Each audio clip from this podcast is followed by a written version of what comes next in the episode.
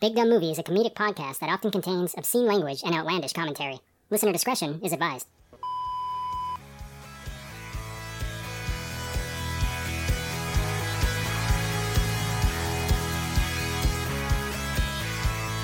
Hello and welcome to Big Dumb Movie, where we discuss movies of the big dumb variety. I'm your host Corey, and I'm joined today with Steve. Uh, please call me Steve the Vampire Slayer. Steve the Vampire Slayer. Yes. And also joining us again, the lovely and handsome review dude Josh. Ha ha, you said the magic word. Ah, was not expecting that. Thank you. No one ever expects it. We are kicking off the spooky season early this year. Normally, we wait till October to go into these horror esque movies. Not necessarily always horror, but some way Halloween related. Of course, every podcast does this in October, but we're starting early, and I think we're going to end late. I think we're going to do more than we normally do in a given year. We're going to keep like it that. rolling. Yeah. So that means we're gonna do things killing. Thanks, killing. What is that? No. That's the turkey film. What? Tell me about it, please. I I just I have not made it past the 15 minute mark, Corey. What's what's the what's the horror one with the evil snowman? Uh, Oh, Jack Frost. yeah, there you go. We do that one for Christmas. I, I did that one on my channel, and Thank God, because I'm not actually going to watch that movie. the only thing I can really remember is Shannon Elizabeth gets fucked to death. I forgot she was in that, and I think there's another one's also called Jack Frost, but it's with Michael Keaton, who's a dad that dies and comes back in a snowman. Yes, so imagine getting those two films mixed up in the 90s when you're you know bringing a film home for your kid. right? So we're here today to talk about Buffy the Vampire Slayer colon the movie. Yeah, the one that's not the TV show. Yeah, it's actually just called Buffy the Vampire Slayer, but that's also the name of the TV show. Now, this movie came out before the TV show, Several years. several years before Yeah. it, and we're going to kind of talk about that a little bit in a moment.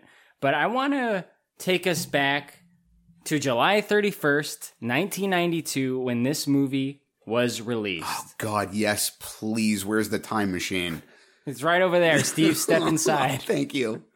Let's go back. I'm gonna cry. Josh, you'll take care of the podcast from here, right? Yeah, you guys go on. Get out of here, you crazy bastards. So, I want to talk about movies that were potentially in theaters around the same time as Buffy the Vampire Slayer in Oh, yeah. 1992, summer. We're going to do the trivia edition. So, it's going to be Steve versus Josh. Oh fuck. I'm going to give a clue about one of the movies that was in theaters at the same time. And if you know what movie it is, just shout it out. And if you get it right, you get a point. So, the first movie that was potentially in theaters at the same time as Buffy the Vampire Slayer, here's the clue Robin Harris. Oh, uh, Bebe's kids. Damn! Yeah. Josh, you got your work cut out for you. Steve is good at this. We don't die, we multiply. I loved Robin Harris. Wow, where are you guys? We Bebe kids. Bebe's kids? Yeah, we don't die, we multiply. All right. Never in a million years would I have picked that one out. I, I really liked him. It was real sad when he died. Steve, what do you think of the movie Bebe's Kids?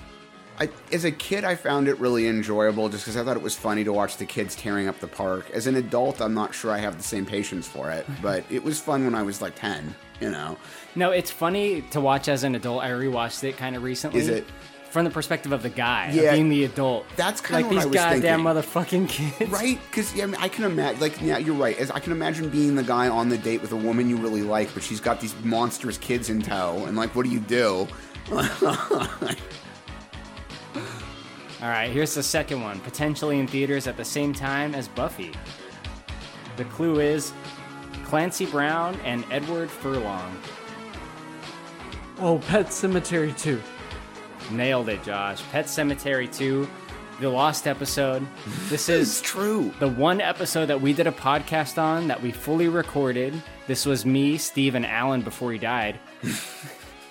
and we lost the file somehow. Like, I still to this day Don't Yeah. know how that file disappeared from my computer. And it's like not that the file itself was just missing, but the con like the subfolders that contain the bits of audio that comprise the Audacity file Right. were missing. Weird. And like I did a search for every file type uh, with that file extension on my computer to see if I could recover it. Like in the temp directory in my whole computer, I searched and I went through and I combed through every MP3 and I could not fucking find it. If you ever get to the point where you're replacing this computer, I might be willing to pay to have that hard drive like forensically recovered just to see if it. Oh, pops hold out. on, hold on, hold on. Not so fast, Steve. Yeah, exactly. Corey, I've been meaning to tell you I was there that night. When you guys left the room, I came in like Tom Cruise in Mission Impossible, and I erased Alan's file. Hanging from the ceiling.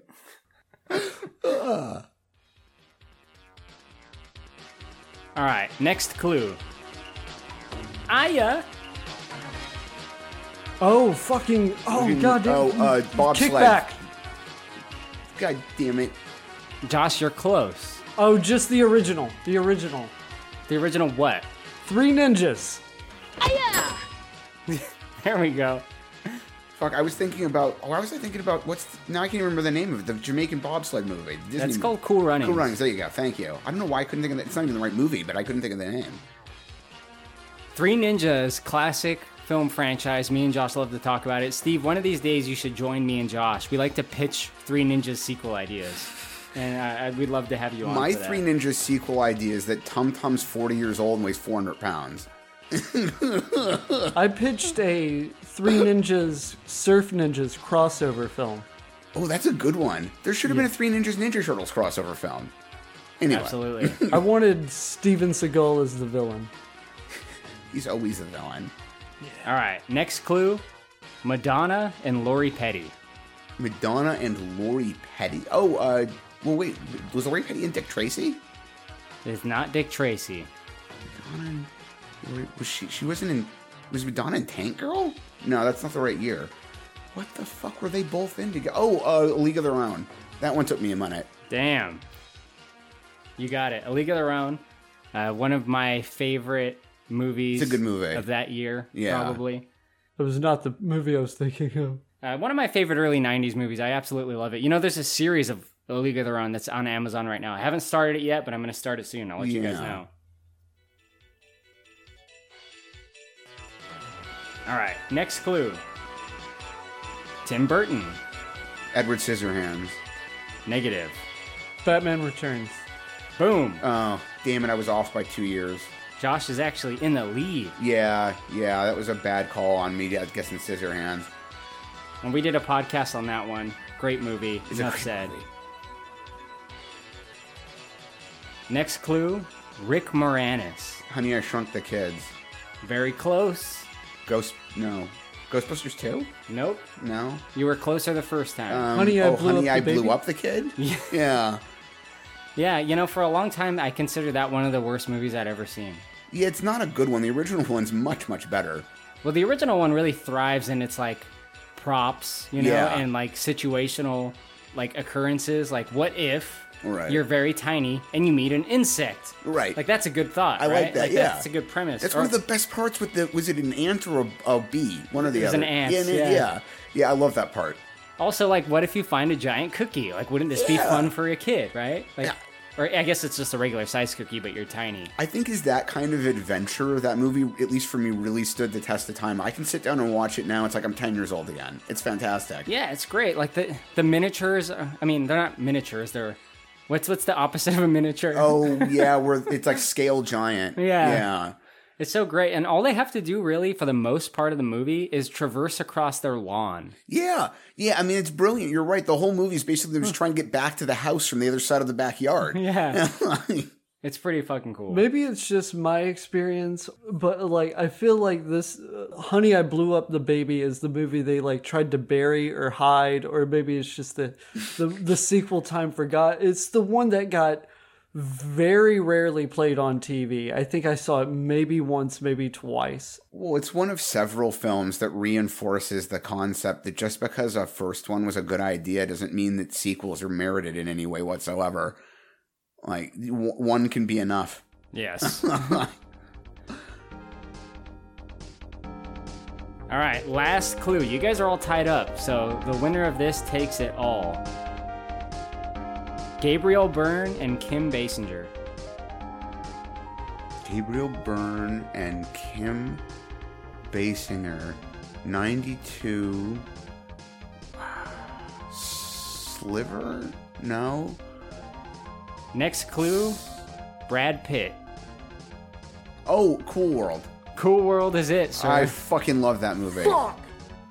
God damn it! I forget that movie exists. Yeah. Yeah, that I actually really do like that movie. I mean, I- it's yeah. I thought Josh would get that one. I dude, that's the that's the question I should have gotten. But I, like I seen Cool World like once or twice, and I'm like, this this That's is enough. this is not good. It's not, but I don't know. I I can't not like it. It's it's like it's it's bad in a way that I like enough to want to watch it. The uh, uh, what's the one with Monkey Bone? Monkey Bone's even worse. yeah. I would rather watch Monkey Bone. Cool World has like weird memories for me Yeah. because it like made me horny. Yeah, I mean it's one of those ones that like you're seven, it's very conflicting and like Right. Yeah. Like, you know, you watch cartoons a lot, so you see this movie Cool World and you're like, say, you don't know why you want to fuck a cartoon now, but you do. no. Well, it's like when the new challenge Street Fighter: The New Challengers came out, and Cammy's wearing a one-piece bathing suit, and if you leave both characters standing there, it's just her bouncing up and down, and like you're fucking nine years old, and there's no internet yet. It's kind of porny. oh boy. Yeah. I can I can go on and on. We worked with what we had. Yeah, re- I know absolutely.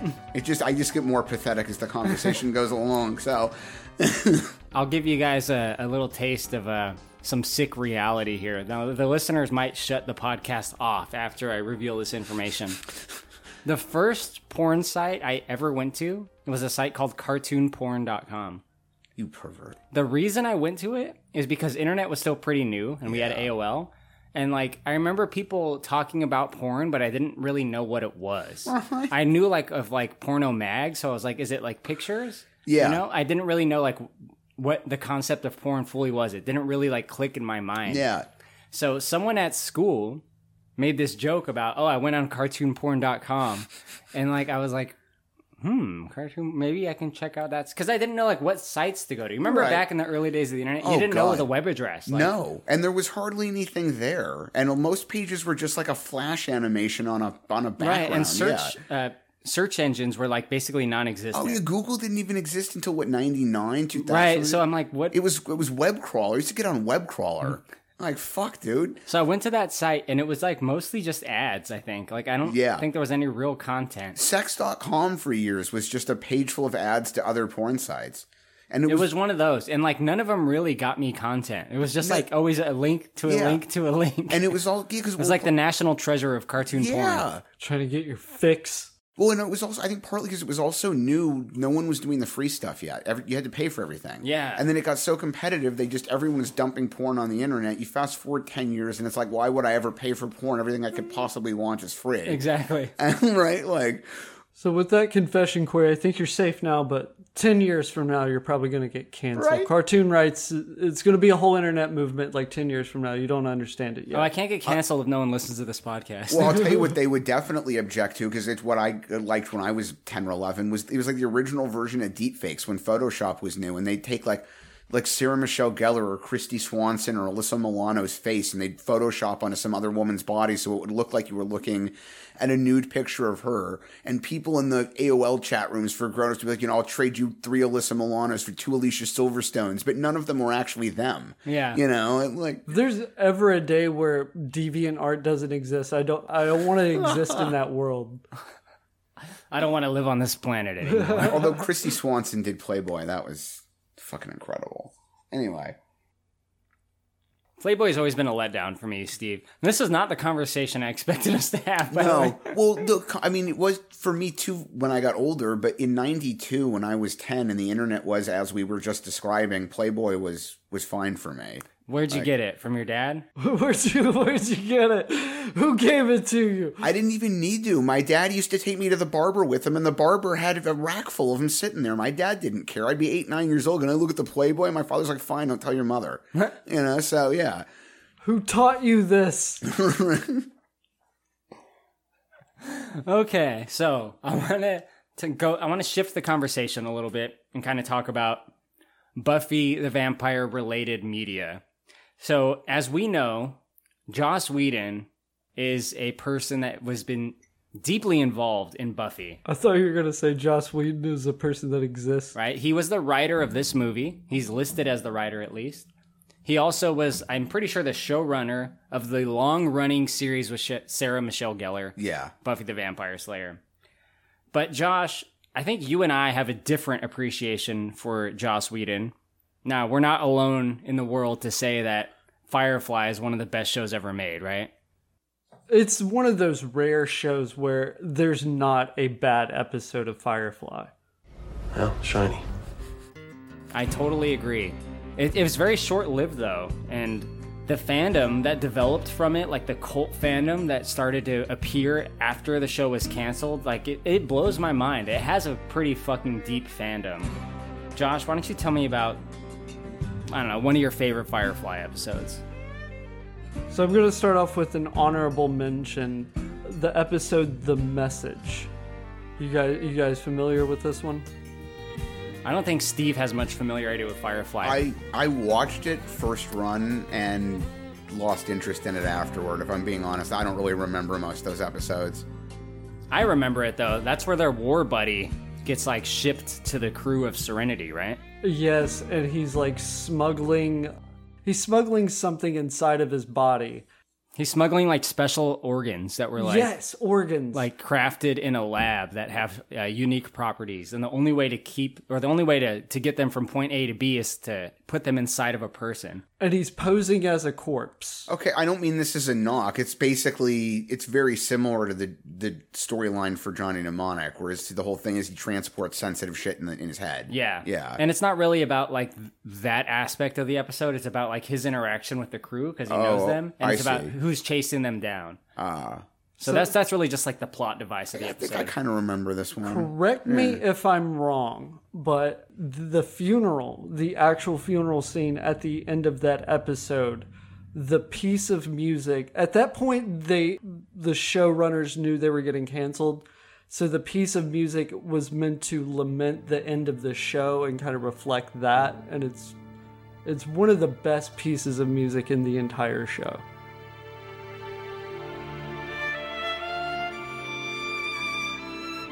Tell my folks I wanted to do right by them and that I'm at peace and all.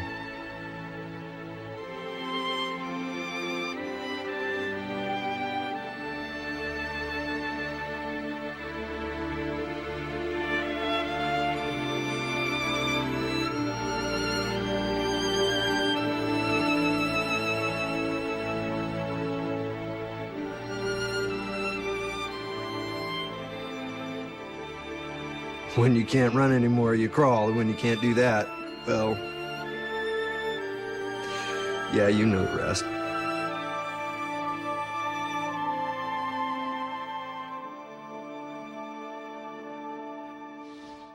But my favorite episode is Out of Gas. oh yeah dude that's a good one Oh my god. See the origins of the crew come together, splice together as like flashbacks. Uh, Mal tries to like get this piece and gets the sh- like the ship is adrift in space and Mal's struggling to get this piece and get this the ship running. You don't know where the crew is. yeah well basically he's trying to put the ship back together as he's slowly running out of air It is a beautifully paced episode. Oh, it's great. Like the thing about Firefly that's really cool about it is that you get the full story, like the backstory of how everyone kind of came together, like later in the series. Like it's not all in episode one. Like it kind of starts out, this crew is all together, and then later on as you go, especially with this episode, you learn their origins and like how they met and like why they're doing what they're doing. It, it's it's great. I tend to prefer it that way anyway. For a show that got canceled in season one, it feels very satisfying. Obviously, they would have explored more plot lines in season two, but at least for the characters and stuff like that, they knocked it out of the park for uh, 14 episodes. And I just want to say that when I show people Firefly, and I have many times in my life, I've put it on Me the DVD well. and said, check out this show. I always start with a very specific episode, and it's not the pilot episode of the series. I always start with the train job. I think it's the perfect introduction to the show. It's them actually doing a heist, and things go wrong, and thinking on their feet, and each person uses their own unique set of skills to kind of get through this sticky situation that they find themselves in. The train job is a perfect jumping off point. You get everything about what the show is from that episode. They have a like a heel turn, like a what's the word I'm lo- phrase I'm looking a double for? cross. It's like for the greater good. You know what I mean? Because Yeah. they like they feel like shit because they took medical supplies from people that actually need it, and they decide to deliver them back. So you get that the crew has a heart. You know what I mean? They're not just criminals that want money. Then why'd they take it in the first place? So they take a job to steal But they're some such crates. good people. Why'd they take the money? They're not given all the details for the job. I just did. I, I, I don't mean to even pick on the show. I just I don't really like episodes. It's not the only show. I just don't like episodes that are formatted that way. It's like they suddenly these people have so much heart. It's like well then you shouldn't have done it in the first place. The fact that somebody offered you money is not a great.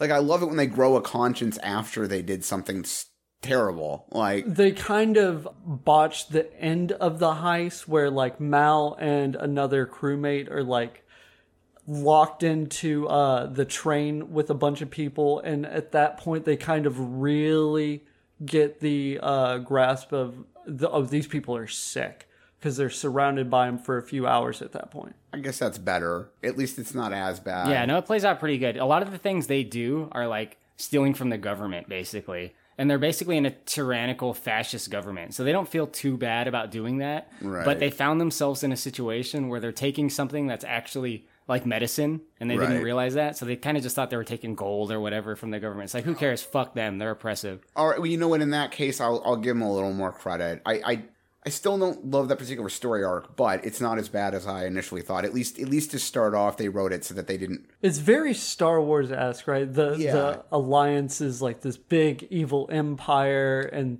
they're like Yeah. uh, it's a crew full of Han Solos. Because I and I I'm not even really necessarily thinking of anything specific examples, and I'm not necessarily aiming this at the show. I just hate those cliche ones where it's like here's a character who's been doing shitty things their entire life.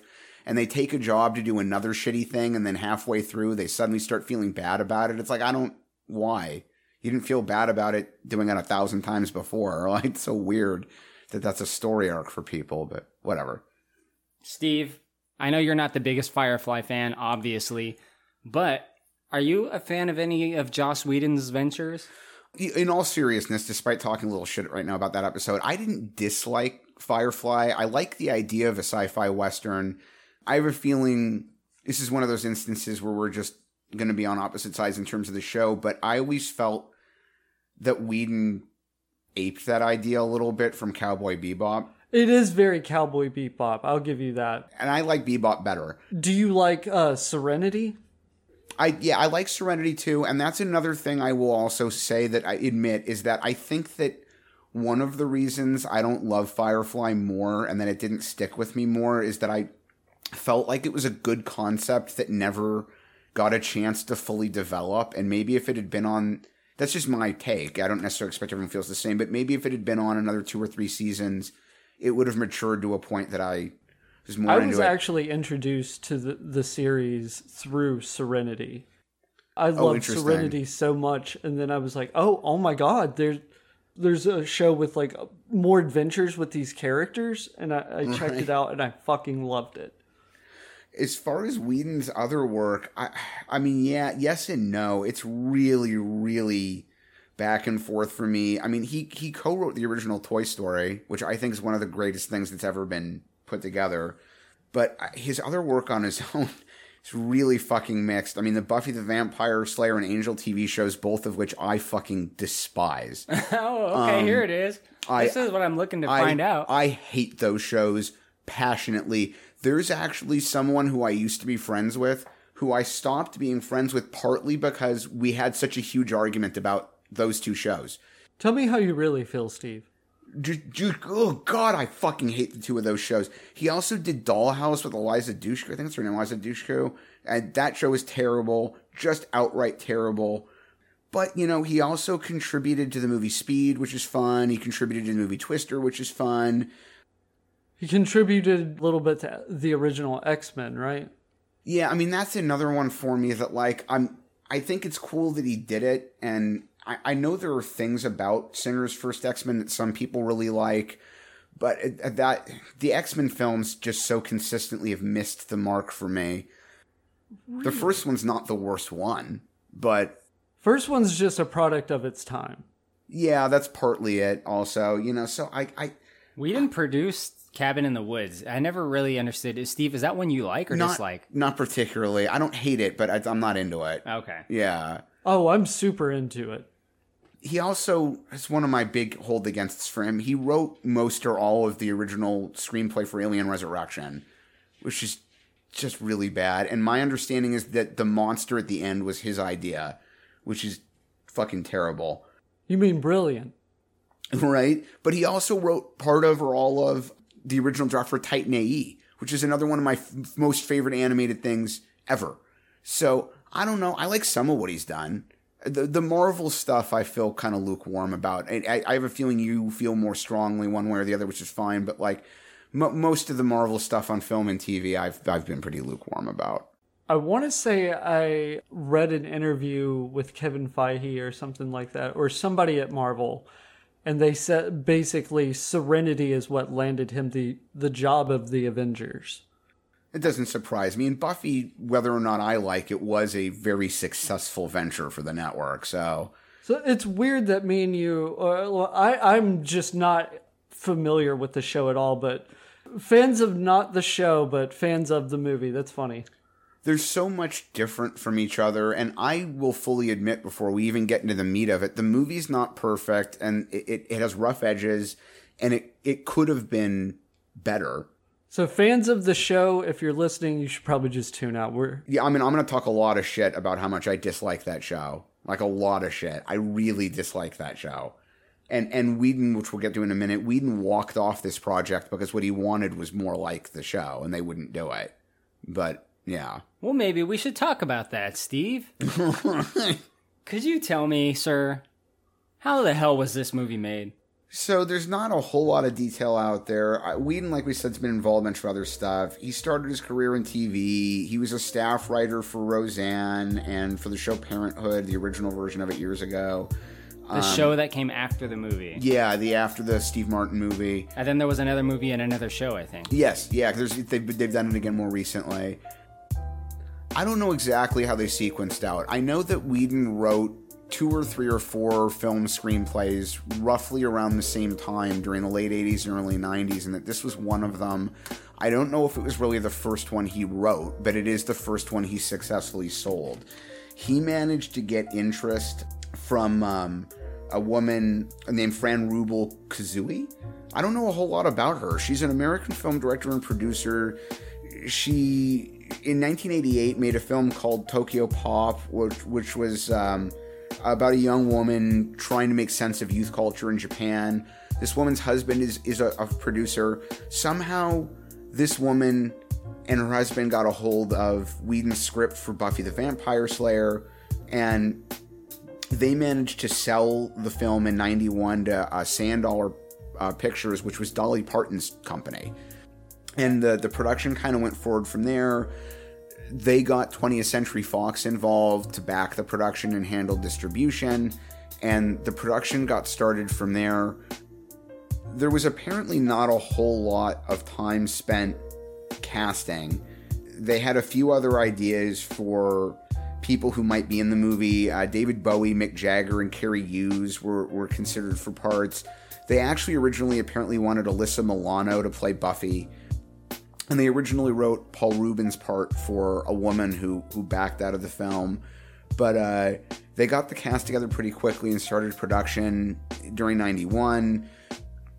When Whedon wrote the film, he he thought that it was going to be a pretty dark kind of gothic affair. And in isolation by itself, I could see that potentially being cool. He he wanted the Buffy character to be this really hardened, like Sarah Connor type, frankly. um, who would start off being this sort of airhead cheerleader and then who would realize as time went on how serious what she had to do was. He, he envisioned the movie being kind of violent. He included a part in the original script where Buffy intentionally burns down a school auditorium knowing that dozens of students are still in it because it's the only way for her to kill several of the vampires which is an element that they apparently integrated into the show. They never show it, but Sarah Michelle Gellar's version of Buffy apparently references having burned down a school building with people in it at some point during the show. And uh, the producers at 20th Century Fox and Fran Kuzui and her husband didn't love it. They, they thought that it was too cheesy. They didn't think that people would buy the idea of a 17 year old girl being this serious vampire hunter they thought that it would be better if they played the whole thing tongue in cheek and made it a really ridiculous thing about really kind of a valley girl cheerleader who gets commissioned unwillingly to be a vampire hunter even though she's she sort of doesn't care. The tongue in cheek aspect works for me. Exactly. I think it's better that way. Like not that the gothic version couldn't have been good, but that that's part of why I like this better than the show. The show took itself way too seriously and didn't have the writing or the production value to back up the tone.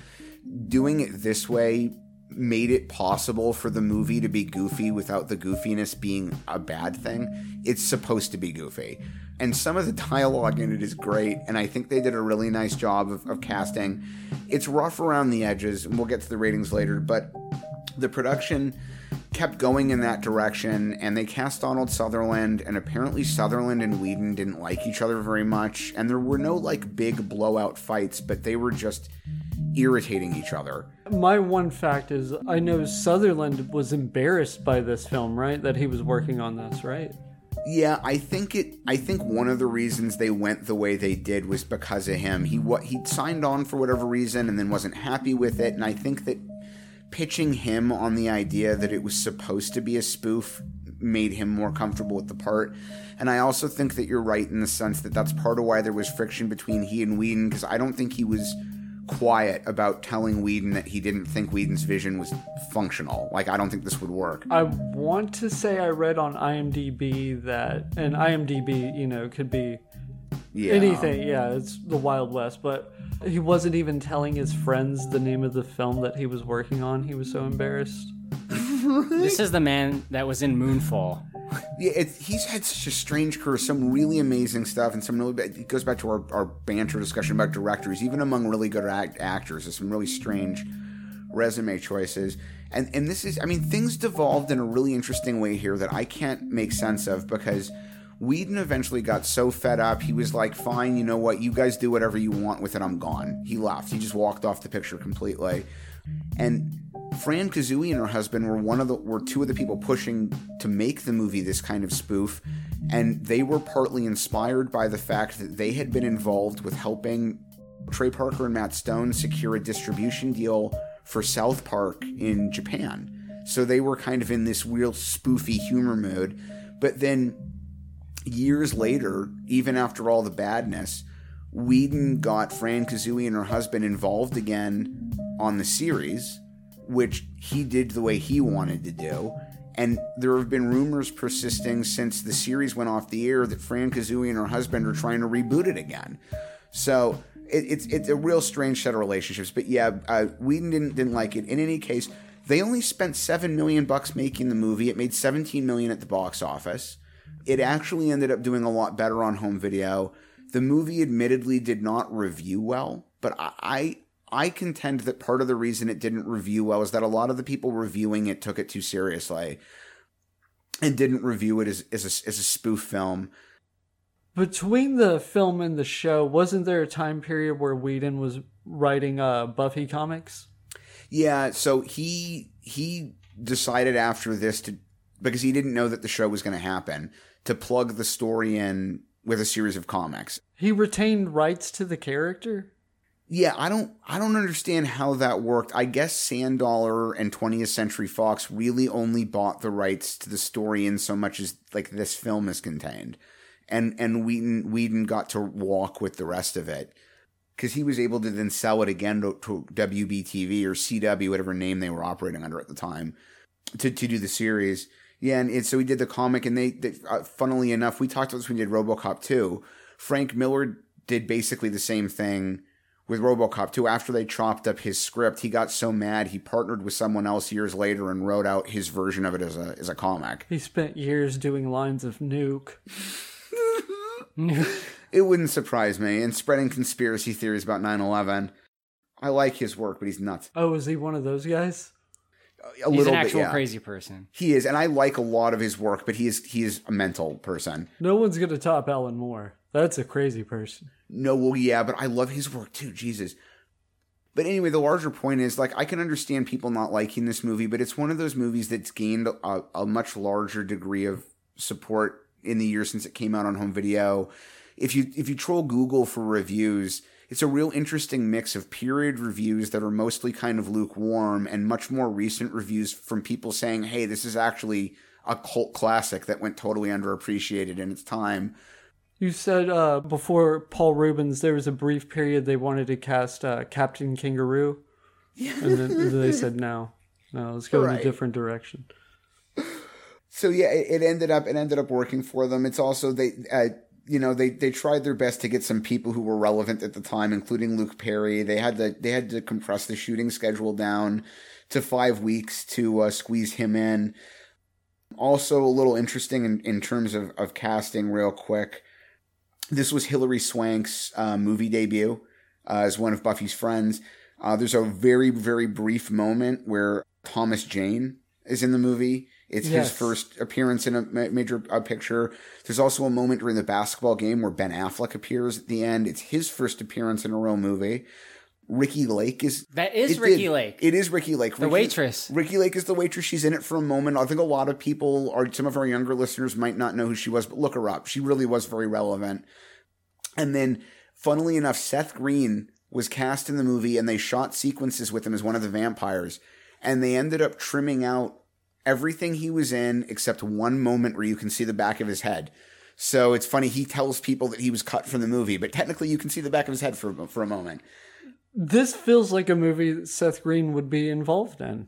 It does. It does. And you know, It's no idle hands though. Josh. no, Oh, I fucking love Idle Hands, man.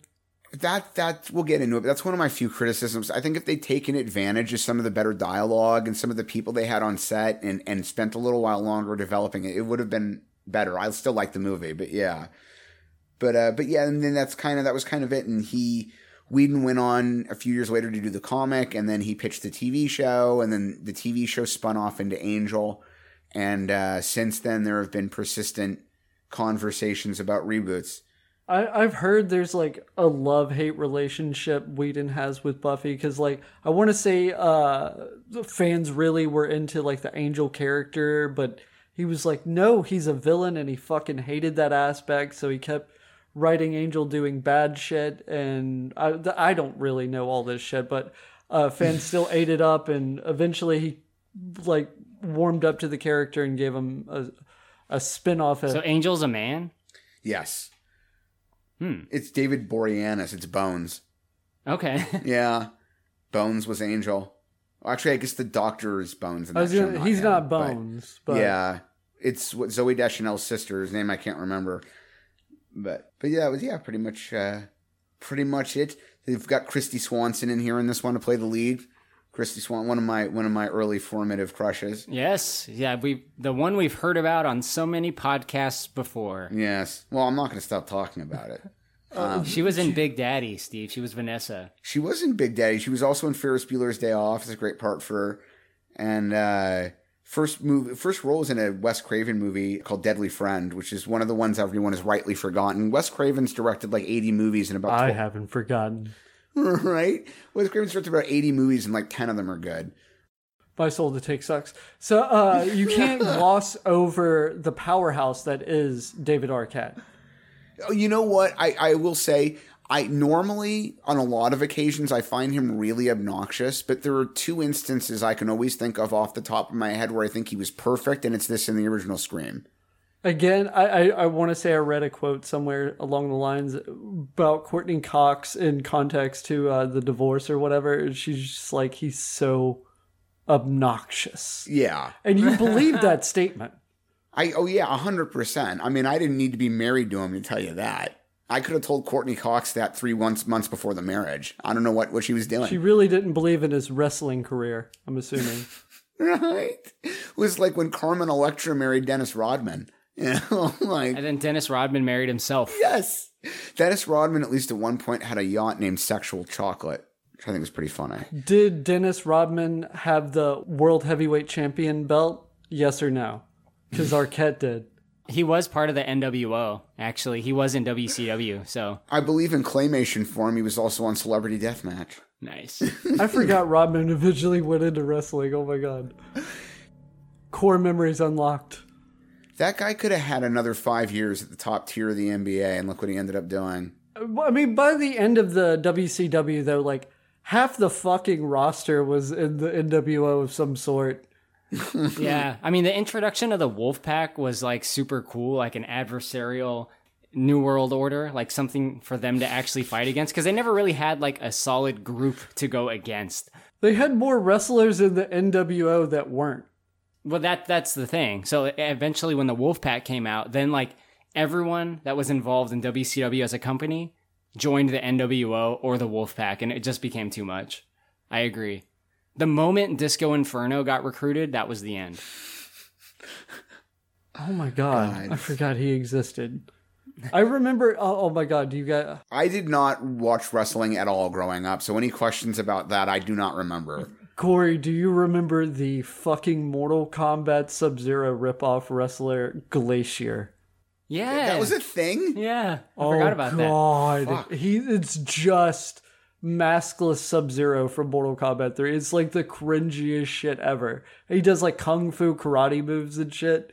It was like at the height of Mortal Kombat in the mid '90s. The thing is, though, some of the some of the most famous wrestlers are ripoffs of other things.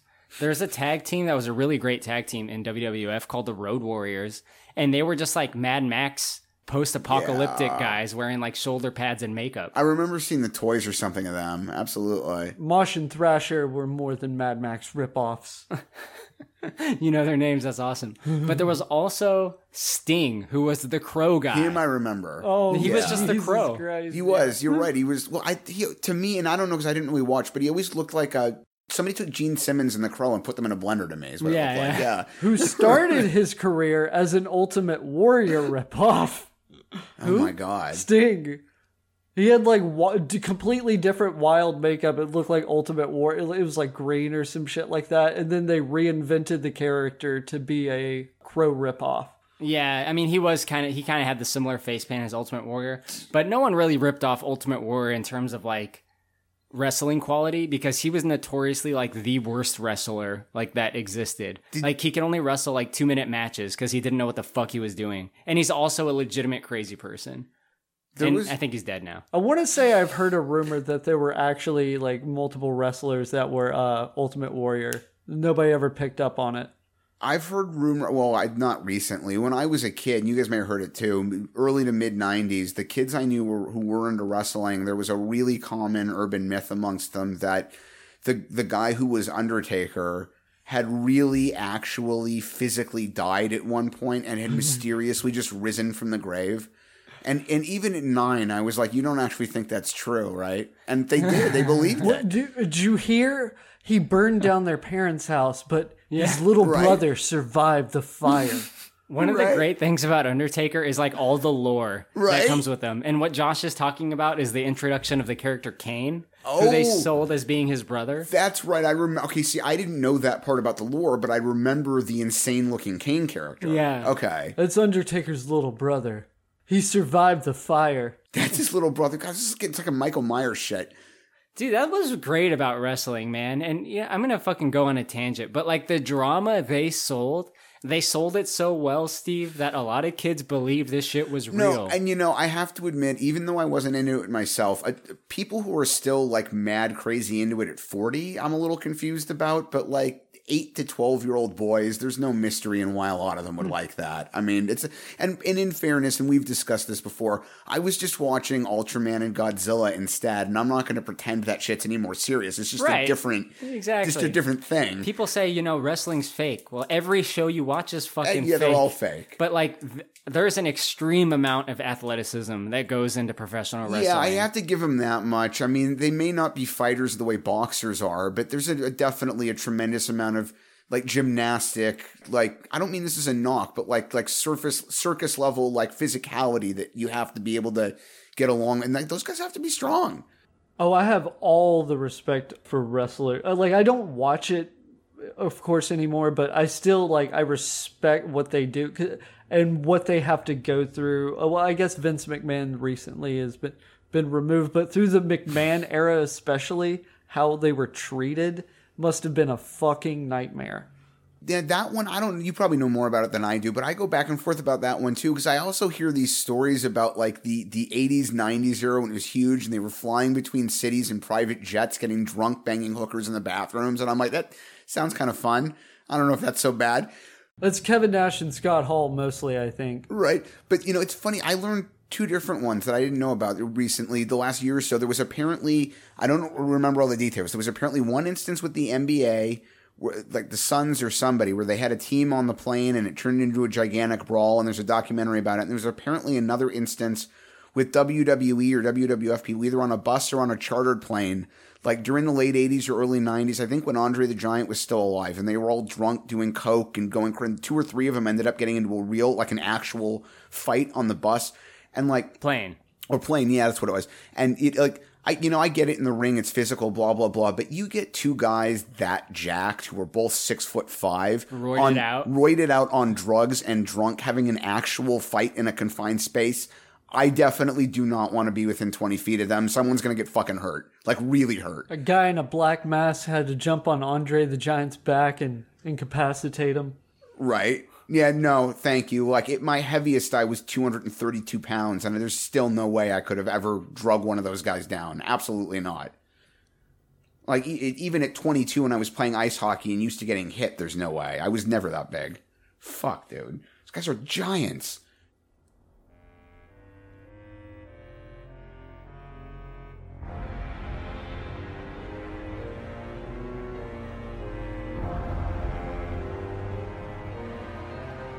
Well, now's a perfect time, I think, to go into the movie we're here to talk about. Fun tangents, I do love it.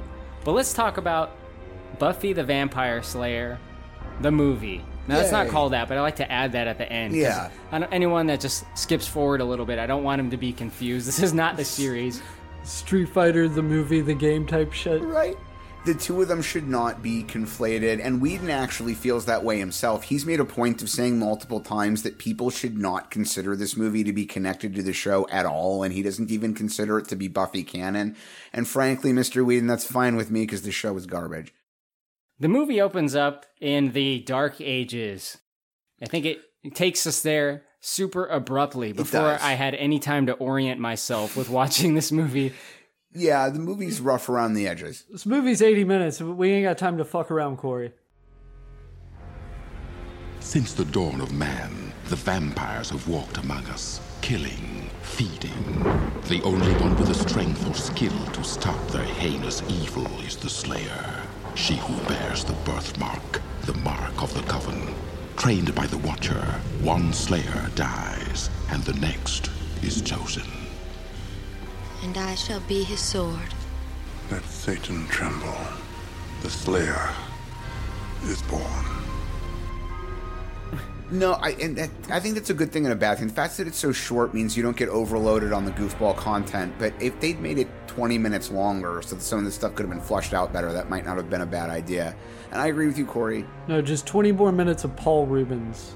Oh God, yeah. I mean, the the the end at, during the credits when they just keep going with his improvised death scene is actually one of my favorite parts of the movie. But uh, Yeah, we'll get into it, but that, that's, that's the highlight of the entire film. right? But I think you're right, Corey. They this is one of the rough edges. They throw you in it into it too quickly, and the scene feels too rough itself. I think when they realized they didn't want to go Whedon's direction, they were doing a lot of on the spot rewriting, and it's not that the ideas were even necessarily bad. They just didn't get polished the way they should have. We're introduced to the history of vampires and slayers in like two, maybe three sentences, and then Yeah. we're done with it. Yeah, it almost doesn't come back at all. I mean, they sort of touch on her dreams and stuff a little later with Merrick, but you're right. It's it's it's a very soft plot plot point. It feels like you know what vampires are, right? Well, people kill them. They're called slayers. Here's Buffy now. People kill them. But frankly, I'm kind of glad for that. It's like when people were happy that Reeves Batman skipped the the origin part because it's like one of those things everybody already knows by now. It's like I don't think you really need to familiarize people with what vampires are. You know, Yeah, you don't need that scene at all. right? But she's the chosen one. I mean, yeah, you need to get something in there, I guess, that establishes that, and the dreams were supposed to be for that. Are you suggesting Corey it should have opened with a scene of Shang Tsung killing her little brother and Dude, Shang Tsung kills Chan. Shang Tsung kills Chan? That that can be the opening for any movie. I don't care what movie it is. If it's a fucking documentary about endangered species of ape, like I don't care. Shang Tsung kills Chan, then you go into the movie.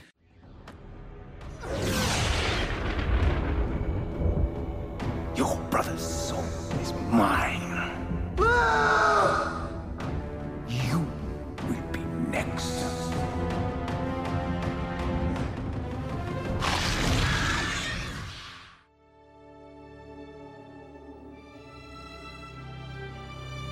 Brother never told you never threaten a man's family? It's a pretty stupid thing to do.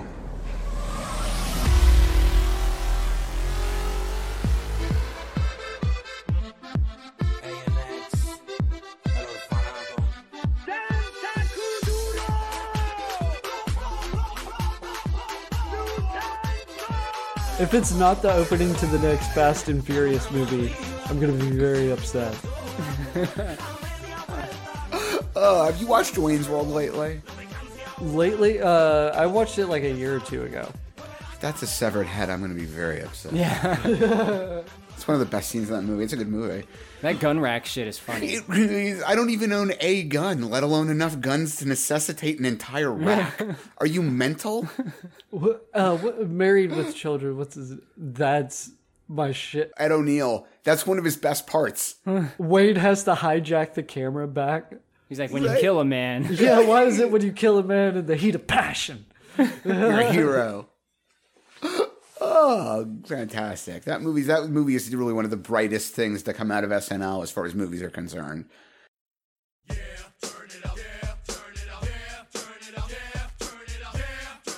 I'm gonna shift us back into the movie though. Yeah. We get some cheerleading, some high school basketball. There's like a hip hop style of cheerleading where the cheerleaders have weird uniforms. This is kind of our introduction to our main character. We, we get what she's about, right, Steve?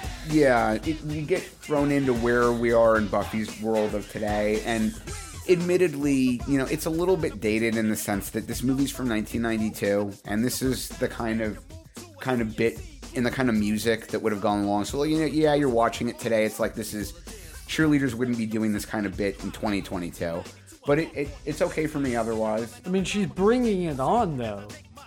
Yeah, so we get thrown in with uh, Buffy and the rest of her crew doing doing the dance. We get exposed a little bit. They're, they're cheering during a basketball game, um, or actually, I think there's a pep rally right at the beginning. But uh, No, because you see no, the or you're right. basketball coach. That's right, and, that's he's my- woke. Yeah, he is. That's one of my favorite parts. I love the way they wrote this coach character. He's that early '90s woke. He's got, I can't remember the actual coach's name, but he's clearly done up with the slick back hair to look like the guy who was coaching the Lakers at the time. Pat Um, Riley. Pat, Pat Riley. Thank you. Okay, people, they're psyching you out. Let's not be so defensive out there, okay? Now, what do we say on the court? Repeat after me. I am a person. I have a right to the ball. Good. All right, now here's our key play. We're gonna, we're gonna. Uh, wait, are we the X's or the O's? Anybody O's? Oh. Oh, right. Okay. and he's got this, you know, you got to actualize on the court and believe in yourself, and you have the right to have the ball. I love that character. He, you know, very, very, uh, very much the the type of woke teacher you would have found in the early '90s. And The or- thing is, though, like that, it really makes me think that woke is like not a new thing. No. And you know how people say that movie could never be made today? Right. I like to counter that by saying, if this was made today, you would call it woke. Yeah, yeah. I mean, it's interesting how it works both ways. I think there are both. I think there are examples from the era that's like now that wouldn't fly and they probably wouldn't do it. But there are other things like this where it's right. People would get made and people would be like, "Oh, this is a bunch of woke bullshit." Yeah, people are like, oh, this is so like modern woke, but it's, Right. it's always kind of always been there. you yeah. know? And that was supposed to be the joke. Dude, Three Ninjas Kick Back is woke.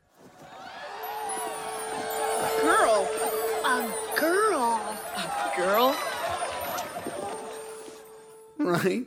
And, and, you know, and that's where the, you see the tongue in cheek right off the bat. Like they weren't trying to be woke; they were trying to make that character come off as being the goofy, out of touch high school basketball coach who who really genuinely wants to be super supportive with the students, but the students think he's kind of an asshole. You know, like He's like eye rolly. It's like, shut the fuck yes. up. Yeah, and you can tell the students don't take him seriously, and I, I liked that touch. Eh, whatever, coach. Right? Him and the Stephen Root principal are both very good, I think. I like that. Stephen Root as the principal is the unsung hero. Bill Dotrieve, high school principal. Yeah. Don't think of me as Gary Murray, administrator. No, think of me as Gary Murray, party guy. Happening dude who can talk to the young. So tell me, it's, uh, it's drugs, isn't it? Hey, I know where you're coming from. Believe me, I've had my drug experiences. Oh, yeah, yeah, I did a lot. That dude's been in everything. He is. Oh, God, Milton. Ugh. Book of Boba Fett. He was in an episode true. of the Book of Motherfucking Boba Fett. Yeah. God, he even played uh, an internal affairs investigator in Black Rain with Michael Douglas. I love that movie. But yeah. So we see that she's a cheerleader, Buffy, our main character. She's very centered in the movie during the cheer practice, so you're led to believe like this is who we're following. That's that's set up, you know, without any dialogue, I think. But we do kind of follow her and her friends along to after school activities, which mostly involves early 90s mall shopping, of course. I'm sure Steve was a fan back in the day. Oh yeah, absolutely, absolutely. They were doing a lot of '90s mall shopping, mall ratting. I mean, these are these are trust fund girls, and you you see it with Buffy especially. So yeah, I mean, this is their their pastime is they're generally good girls. They're not doing anything terrible, but their their pastime is is shopping. That's what that's what they're up to. They look at an April O'Neil coat. God, yeah, they do. You're right. It's an, a yellow leather April O'Neil coat, which I I love. I think that was an awesome early '90s touch for them, and uh, yeah, it's funny. You know, Buffy loves it. The other friends uh, say, "Oh, it's it's yesterday. It's an old style. You don't want that." They try to talk her out of getting it, and it, it comes back on one of them later. Trying to attract Casey Jones? What are you doing with this? Right. They could have threw in a TMNT joke in there, right? Good. Not that I'm disappointed with the way they cast that film, but with red hair in '92, Kristy Swanson would have made a pretty good April O'Neil. Yeah. Huh. Josh, what do you think about Buffy and her friends? Like, what are they like? They're very uh typical 90s clueless type characters, you know what I mean? Mr. Howard is so heinous. He's always giving me a hard time. I get a C plus on the test, and he tells me you have no sense of history. I have no sense of history. He wears a brown tie. You got a C plus? I can't believe I cheated off of you. Excuse me for not knowing about El Salvador, like I'm ever going to Spain anyway. the dialogue between them throughout the movie, between that group of cheerleader friends, is great. There's some really good jokes. I fucking hate their dialogue, man. Really? Yeah. I think their dialogue is some of the best written. The jokey parts, I think, is some of the best written parts of the movie. I think these girls are written exactly the way they're supposed to be, which is annoying. Yeah, I agree with you about that. But I don't like that. I don't like that they're annoying. I mean, it, it comes off the intended way. I think it kind of works, but and also like you don't spend it's like in the first 10 minutes and you don't spend a lot of time with these characters, just enough for you to get the idea. Yeah, and I that's I think why it works for me because especially toward the end when Buffy herself is realizing these are a bunch of vapid idiots, You know, even she's irritated by them, and they're constantly just either making it worse or or not paying any attention. And there's that moment at the end where Hilary Swank's character invites the vampires in, and when Buffy is like, "Why the fuck would you do that?" The Hilary Swank character's response is, "Well, they're seniors, and it's the senior prom, you know, so I invited them in." it's like Jesus, you really are an idiot. It reminds me of like a horror movie in that, and it is somewhat of a horror movie, but Yeah. I, I mean in a different way. Yes. Where when you meet a group of people at the beginning, they introduce them in such a way where you don't care if they die. You're like, you know what? Let's let these people die. I'm okay with that. It reminds me of House of a Thousand Corpses, right? Where Yeah. the that group of teenagers or college students, whatever they are, they go and they visit the clown guy. I forget his name off the top of my head. Captain Spaulding. But they're they're Right. pretty obnoxious, right?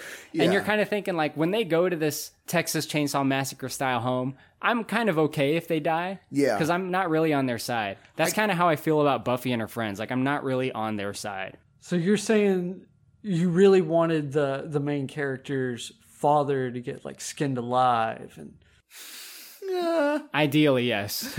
I think I think Buffy's supposed to grow on you as as she evolves. Whether or not they did it successfully can be part of the discussion. The others, I agree with you completely about. And I think that's part of. I think it was intentional with this. I think it's intentional with a lot of them. Is like, especially with this because they do not have a lot of running time to work with anyway. But like, you know, there's no point in well, unless you're doing it as an emotional dig. Otherwise, there's no point in working to make you like characters that are just going to get killed. Like they're really you know, it's kind of like a lot of background characters in a lot of different kinds of movies, like in war movies, sci-fi movies, whatever. It's like you know that these t- six people or whatever really just there so that there's somebody to die. You know, e- like I love aliens. I love aliens, but some of the marine characters, e- as good as they are, you know they're only there so that Cameron can kill them later in the movie. You know, they're not going to live. Yeah. So and then yeah, you're right. Cameron shows up. He kills him with his bare hands. I can see James Cameron killing some actors with his bare hands. I think he might do it. and then he flees the country and just goes underwater for six years. And that's the production of Avatar, everybody. Right? God, yeah, what a conflicting guy. He really is a very interesting human being. But yeah, it seems like he's been making Avatar 2 for like 20 years. that's the thing with him. His movies always take fucking forever to actually happen, especially this. You want it to be. Can't wait to take my grandkids to Avatar 2. Yeah, right? God, yeah, the third or fourth one should be coming out around the time I'm 90. yeah. You know? God. Buffy and her friends are going around the mall, but Donald Sutherland is on the prowl. Sounds toasty. We're going to Pavilion. Excellent. What's playing there? Oh no, doesn't matter. Excuse much, rude or anything? Nice ensemble. what a homeless.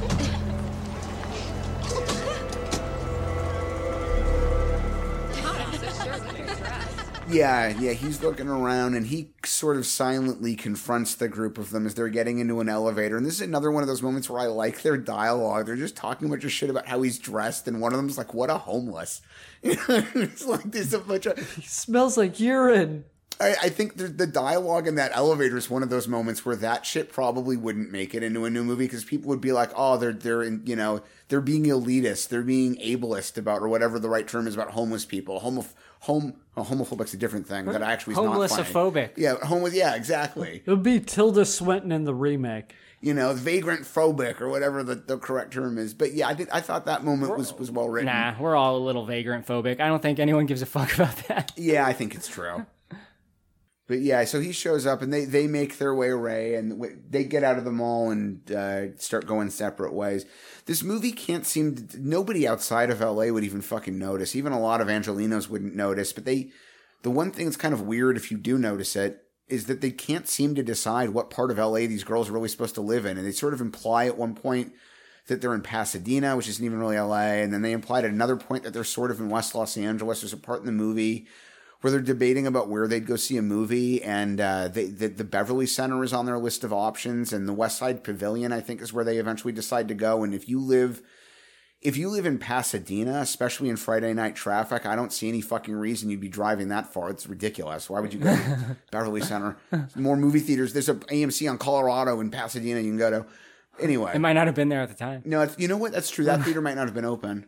Yeah. but yeah, any case. I got this tattoo. On Colorado and Pasadena. Did you really? Yeah. Nice. For those that don't know, it's Swan Song.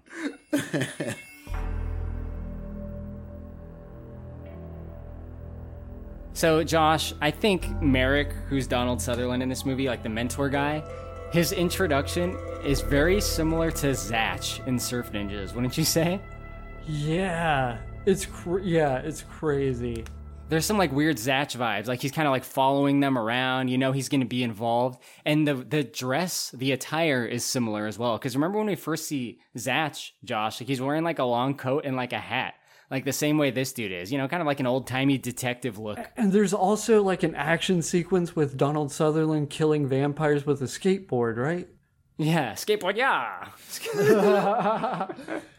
Introducing the two burnouts in the movie theaters, it's kind of a cliche way to do it, but I do like the fact that it really does feel for a moment they're like a bunch of teenagers in a movie theater. The girls are all too busy talking to each other. The goofball guys behind them who snuck in themselves are acting like dicks about the girls being noisy and I, I it certainly felt like one of those nights that you had a bunch of 17 and 18 year olds sitting near each other in a movie theater.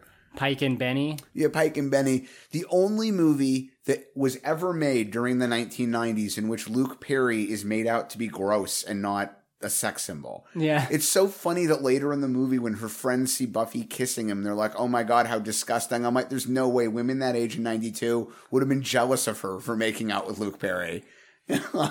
They are meant to be like a little grungy. Yeah. You know? But sometimes the grungy dudes were handsome. No, it's true. You're right. And and Kurt I- Cobain was a handsome man. He was. He Yeah. was. And I think they do a nice job in this movie of making the two of them kind of cliche grungy early 90s, but still just grungy enough that you get it without it being so grungy that like these characters really are disgusting. It's also it's one of those things where like the Luke Perry character seems to live by himself in a really cool studio loft somewhere downtown. And that's kind of like a 90s teenager movie trope. There's always one who somehow is 17 and still in high school, but they don't live with their parents and they work as an auto mechanic. Yeah. Looks like he can barely afford clothes, barely afford food, but he's got like the sickest apartment ever. Right, and a full time job as an auto mechanic. It's like, when are you going to school? That's a very good point. It's one of the things about tangent alert Right. about Beavis and Butthead that Yeah. I never understood. Right. They have their own home. Yeah, and I you know I always thought the idea with them was supposed to be that they're like they had a mother that just left them cash and was never around, but like you they never actually explain it. And, Like yeah. Right. They talk about their parents as if they're away if they ever even bring them up at all. right. I don't need him to explain it in Beavis and Butthead. I need him to explain it in Three Ninjas Knuckle Up. Yeah, yeah. You know, and, or in eighties and nineties movies, one of the other ones was it's like okay, yeah, my parents are around, but they're they're constantly working or they're constantly at social occasions. Buffy has the kind of cliche, very wealthy trust fundy parents who like can't be around to pay attention to her because they're too busy going to soirees and and and uh, and charitable events and festivals. But High would- society shit. high society shit. But they one of the other things I find is a little tropey and weird about some of these is like the 17 and 18 year olds are frequently just out all night.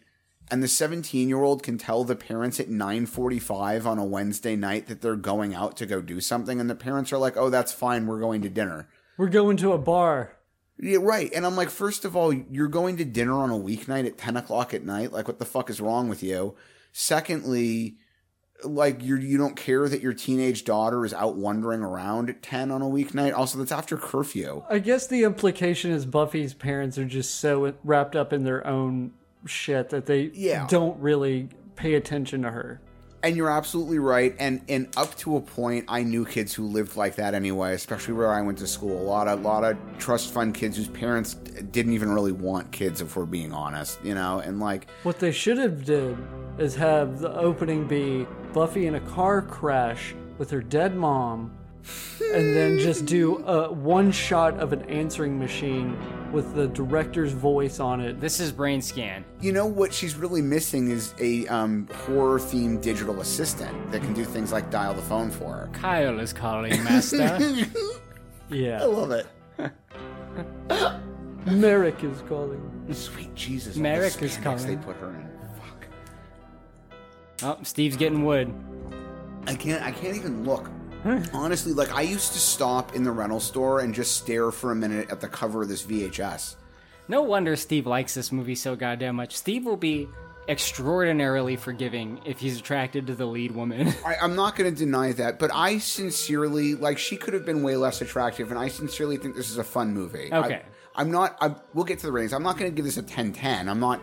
Look, there's a lot of vampire movies that are way better movies than this is. I mean, there's no argue. Look, Interview with the Vampires, a way better movie. I mean, like if we're talking about actual film, Queen of the Damned. well, see, and that's There it is. then we get off. But there's a whole separate genre for me of what I refer to as like goofball vampire movies, like Near Dark from the '80s, Lost Boys. Lost Boys. Thank you. Yeah, and like you know, they don't. Those movies don't need to be interview. My Little Vampire. Interview's good on a whole nother level in a whole different way. I, I enjoy this movie. It's not good the way Interview is, it, but I just find it fun.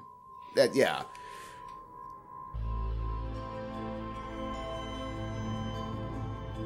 So there's a character in this movie, Josh, named Amilyn.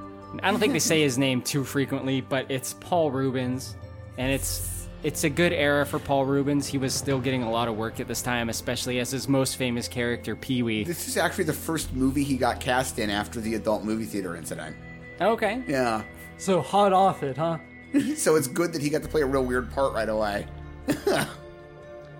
Josh, why don't you tell us about him? He's got long hair. He's uh very uh brooding and he has a, a jacket. And he's bad.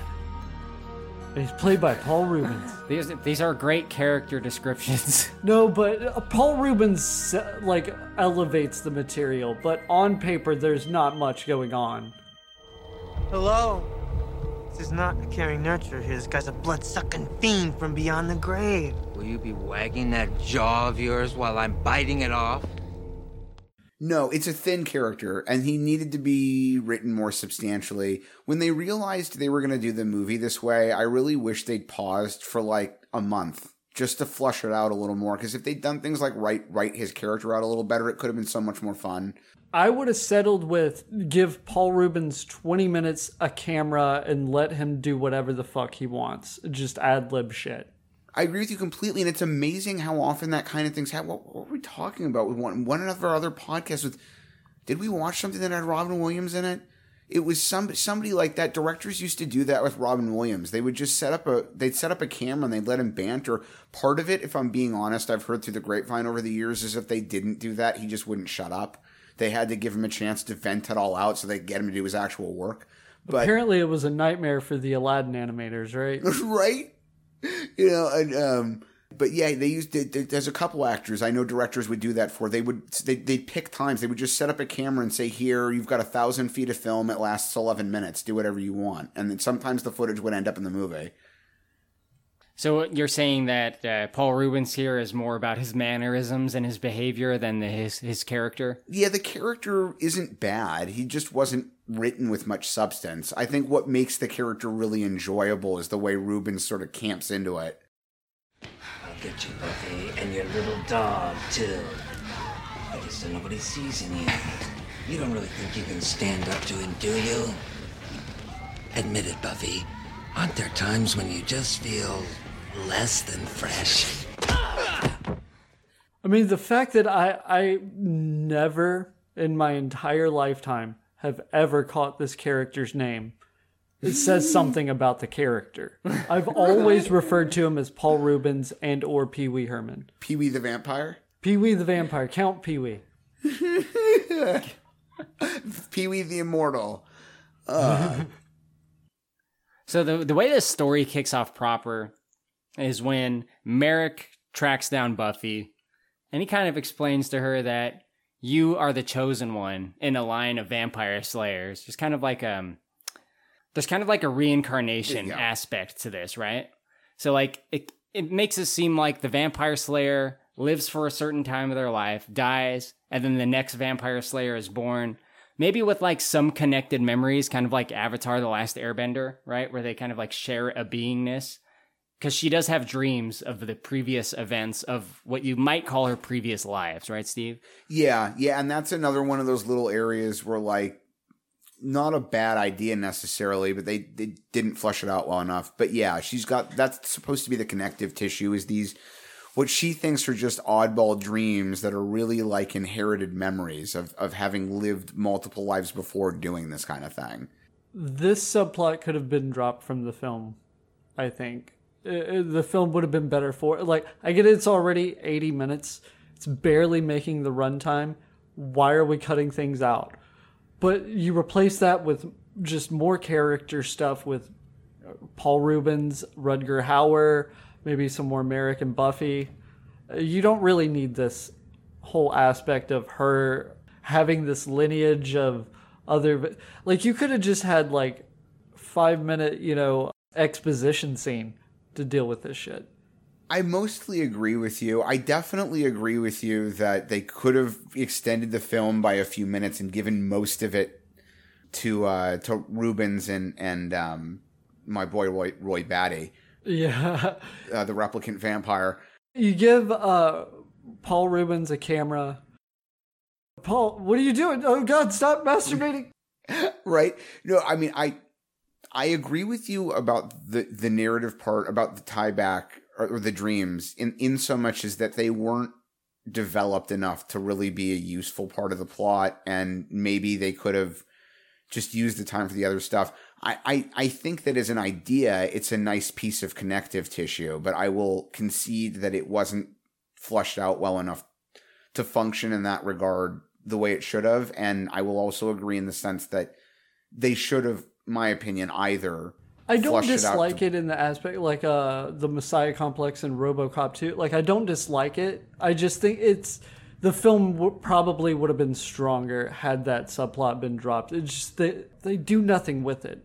Well, and it's and that's the part where I agree with you on both films. I remember discussing that on RoboCop that like I think both are nice additions, but I also think both failed to be developed to the point where they served the movie the way they should have. And in RoboCop's case, it was because they trimmed out a bunch of that stuff without removing all of it, which is a mistake. And in this case, I think it was a an underdeveloped idea that they never really had fully formed. But yeah, I mean, yeah, I think I agree with you. I would say they either needed to expand on it and make it work better or remove it because as it is, I would also agree they could have they could have trimmed it out the way it is and it wouldn't have really damaged anything. That was very impressive. The the, the tumbling. What? Oh, I used to do gymnastics. Are you looking for somebody? I was looking for you, actually. Why? Am I in trouble or something? Because if I am, I didn't do it. no, you're not in trouble. I am. I'm years late. You should have been taught, prepared. But I wasn't certain until just now that it was you. What are you talking about? I'm saying that I've been searching everywhere for you, Buffy. Why? To bring you your birthright. My birthright? Is that like a trust fund or something? I think it'll be easier for you to understand this birthright if I show it to you. All right? So you come with me now to the graveyard. Uh, no, no, no, no. My trust funds in the graveyard? God, what's your damage? Buffy? You're one of those skanky old men that, like, attacks little girls and stuff, right? Well, forget you. My name is Merrick, and you have been chosen, Buffy. so Merrick does tell Buffy that you're the chosen one, he says at one point, pretty early in their first interaction, he says, I wasn't sure until just now. And I think that's because she's doing gymnastics. Yeah, he sees her doing the gymnastic stuff and is like, okay, she's got the physical skill. So, yeah, he like tries to lure her away to a graveyard with the promise of her birthright. I'm like, that's not how you lure a 17 year old into a graveyard. Come on, you gotta, you gotta do a little bit better than that. Yeah, I mean that's another one. I think she was good in it, but it's another one. They could have just just a little bit of polish. That scene could have been even better, you know, and how was he going to get her to go to the graveyard? Yeah, there's like a cheapness to this movie, man. There is. You I mean, described it as rough around the ed- edges, which is a good way to say it as well. But when I was watching this, I was like, this movie is like, it's almost like I know there's comedic aspects, but to me, it seems like it's supposed to be so bad it's good. Like, It- are they intentionally making this movie like shit? I mean, I I think that's where the tongue in cheek part comes in for me. I think to some degree, yeah, like they they intentionally didn't take it seriously because it's supposed to lend to the humor of it, and that's where I think to your point, where Whedon was angry that he was concerned that people would see it as being bad on purpose. Where the director and the producer's point was like, no one is going to take this seriously. It has to be kind of Well, I mean, stupid in order to play. But it feels sarcastic almost in a sense like al- almost like a uh, it's not not the best comparison but army of darkness and evil dead 2 you know like Yeah. almost a sarcastic tongue-in-cheek tone I think you're right. And then in addition to all of that, Corey, to your larger point, they made the movie on a little under $7 million, which even by 92 standards was not a whole lot of budget. And I think that that's where the other aspect of it comes in. You've got a movie that they were making to be frankly kind of dumb for the sake of dumb. Like because they knew going in no one was going to take a serious dark movie about a teenage vampire hunter seriously. But you know, they had to do it on this small budget and I think uh 45 seasons of network television tell you otherwise steve Seven, I think. Well, and and that was part of my problem with the show. Every time I watched that show, it felt cheap to me. It it felt like schlocky, cheaply made B grade pseudo horror for fifteen year olds that aren't discerning enough to care. And like I don't I don't recall any WB show having very good production value. Frankly, like I don't necessarily need shows of that time to to look amazing. Like I've watched a handful of uh early like Star Trek Next Gen. Season 1 is rough, but it doesn't look amazing, but the writing is good. So uh, I don't know is the writing at least good in the Buffy show? No. Okay. I mean, that's part of my problem. Okay. I, I, I frankly not only find it to be cheap looking and cheap feeling, I also find it to be melodramatic and way too far up its own ass to be taken seriously. And I felt that way about it at 16. You just don't get it, Steve.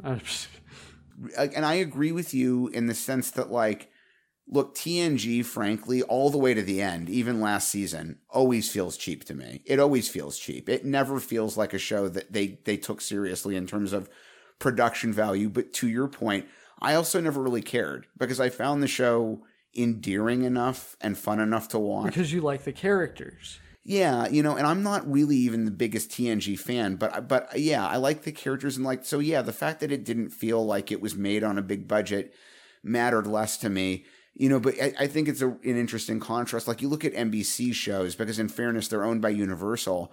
Even NBC's garbage shows, and there are a lot of them. A lot of those shows are awful.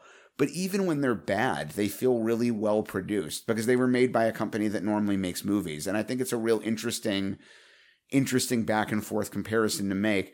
But uh but yeah, I mean with this film I I think that it doesn't bother me enough to put me off the movie, but it was a, it was a relatively low budget movie and yeah, it was kind of it was kind of stupid for the sake of stupid. Some of it was on purpose. And that's Mm. I think what Whedon didn't like about it. All right, let me get this straight, okay? You want me to go to the graveyard with you because I'm the chosen one and there are vampires? Yes. Does Elvis talk to you? Does he tell you to do things? Do you see spots? Buffy isn't buying whatever Donald Sutherland is selling, right? But he ends up convincing her because she had a dream. Have you ever had a dream that that you um you had you you you could you do you you want you you could do so you you do you could you you want you want him to do you so much you could do anything? She had a dream. So I have a dream. I have a dream. that convinces her to go to a creepy cemetery at like, I don't know, midnight or some shit. Yeah, she does get to face off against some vampires there, which is cool on the page. I think. I don't think it's that great in execution. Like this movie is advertised on IMDb. Now IMDb I mean, I guess to the movie's credit, it has to categorize a movie a certain way. Yeah. It's action, comedy, fantasy. I think comedy and fantasy aren't that far off. Action. the action is debatable because the action is pretty fucking bad. Yeah. But I will say this, and, and we're going to jump around a lot on this whole podcast. We don't have to go exactly in order, but Yeah.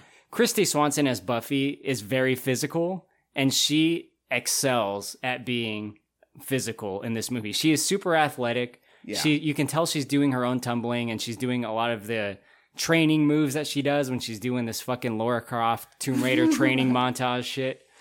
I think she really tried with this part, and that's part of why I find endearing about it. Like, there's not a lot to this part. It's, as we said, a kind of a cheapo, goofy movie about silly, stupid stuff, and she she managed for me to find a way to play it seriously enough to not make it feel like she was just dismissing it, while at the same time not being too serious. I mean, not that I don't even mean this as an insult to her. Not that I'd ever put her in like top ten greatest actresses ever or anything, but she she did really nicely with this this part. Yeah, I think she excels at the physicality, really. Yeah.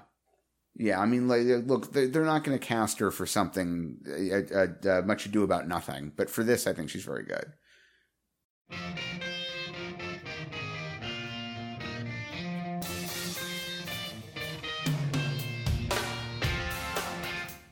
Steve, did you enjoy the training montage that we get to see her do with Donald Sutherland?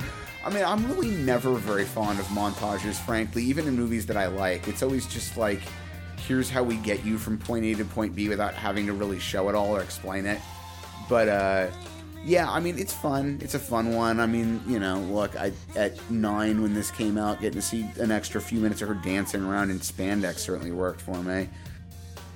Something about her outfit, like it's so 90s. It, Oh, it looks yeah. so awesome. Like I want to see her like as like a guest character in like Mortal Kombat or something like that, so I can have that outfit. It looks so much like the original costume for, um, oh God, what's the female character's name? The the, the woman soldier character who's in almost Sonya the Blade? young- Yeah, thank you. It's it, it's a lot like what they put her in in the first one. Yeah, absolutely. Just different colors. Yeah, yeah, and I agree with you. It's per- time perfect period. I hate it when people pick on clothing that's out of fashion in a 30 year old movie. It's like it wasn't out of fashion when they made the movie. It's not their fault. Time passes. It's so ridiculous. I love it. The socks and the sweats and shit. Like oh, it looks so 90s. Looks perfect. Yeah, it's so so early 90s. It was exactly yeah, fine. It's stupid by 2022 standards, but that's where we were in that moment. Like it's awesome. Like Now, Buffy is a woman that realizes she's the chosen one, Steve. She sets aside her personal dreams and aspirations of being that's a, one of my favorite parts. a parts. buyer. Oh, John, I would have been a wonderful bootmaker. That is so dull. I'm going to be a buyer. Of what? I don't know. It's just a job I heard of. Sound pretty cool. You know? Buying, buyer, to buy. Like that. Right? Yeah, she, it's so perfectly written for her. Though she tells Merrick that all she wants to do is graduate, go to Europe, marry Christian Slater, and die. How dated is that reference? Right? But for kind of a shallow teenager at that point, I mean, look, there's there's girls that age saying the same thing right now about Chris Hemsworth, and in 25 years, their daughters are going to be like, "Why would you want to marry that fat old fuck?" You know, like so. Absolutely. When I heard that, I was like, "Whoa!" Somebody clearly hasn't watched Alone in the Dark. right? But you know that's the way it always goes. I mean, look at all the, the video footage from the '60s of girls passing out at Beatles concerts. You know, you find me a 17 year old girl now who's interested in Paul McCartney. Ringo Starr is still sexy, goddammit. I think we found one. right? Absolutely. The unsung hero, Ringo Starr.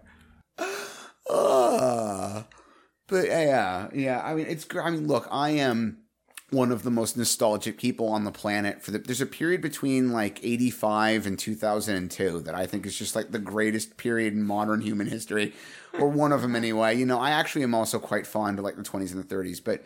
Just the 90s is so nostalgic for me. It's so endearing. I love that shit. You know, it's fine that it's old. It's fine that we've moved on, but we, you can still go back and enjoy the past a little bit. So it turns out Buffy, she has kind of like inner power. She has special abilities that I think part come from her personal life and like training and doing generally athletic things like cheerleading, but also she has kind of like Patricia Arquette in Nightmare on Elm Street 3 powers, right, Josh? she has like agility powers. I was gonna say it's it's a lot like an animality, but nothing like it, and a lot cooler. Yeah, she's really good at punching. She punches really hard. She can also do a good cartwheel. I'll tell you what. She's very athletic, and uh, it was weird when Donald Sutherland started taking pictures.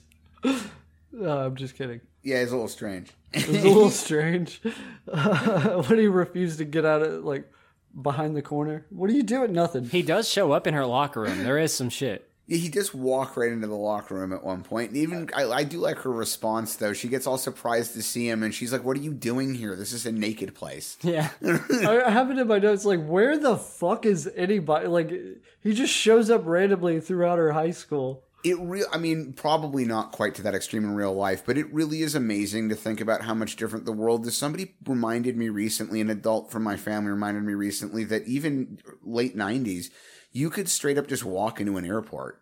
You didn't need a ticket or anything. You just walk in. You didn't even have to go through security. If you wanted to go drink at the airport bar, you just show up and drink at the airport bar. Yeah, you could just show up in a girl's locker room in a high school and throw a dagger at her face. Right. Yeah. Well, look, they'd catch you eventually, but I, man, I'll tell you from what I heard about people who went to LAUSD schools, I'm pretty sure an adult could have walked onto that campus without really look. Look, let's be frank with each other, and I'm not saying this in a light way because I understand how serious it is, but there have been 15 or 20 instances just in the last 20 years where a person in their late teens or early 20s armed to the teeth with a backpack full of ammo and five guns has been able to just walk into a school and shoot multiple people.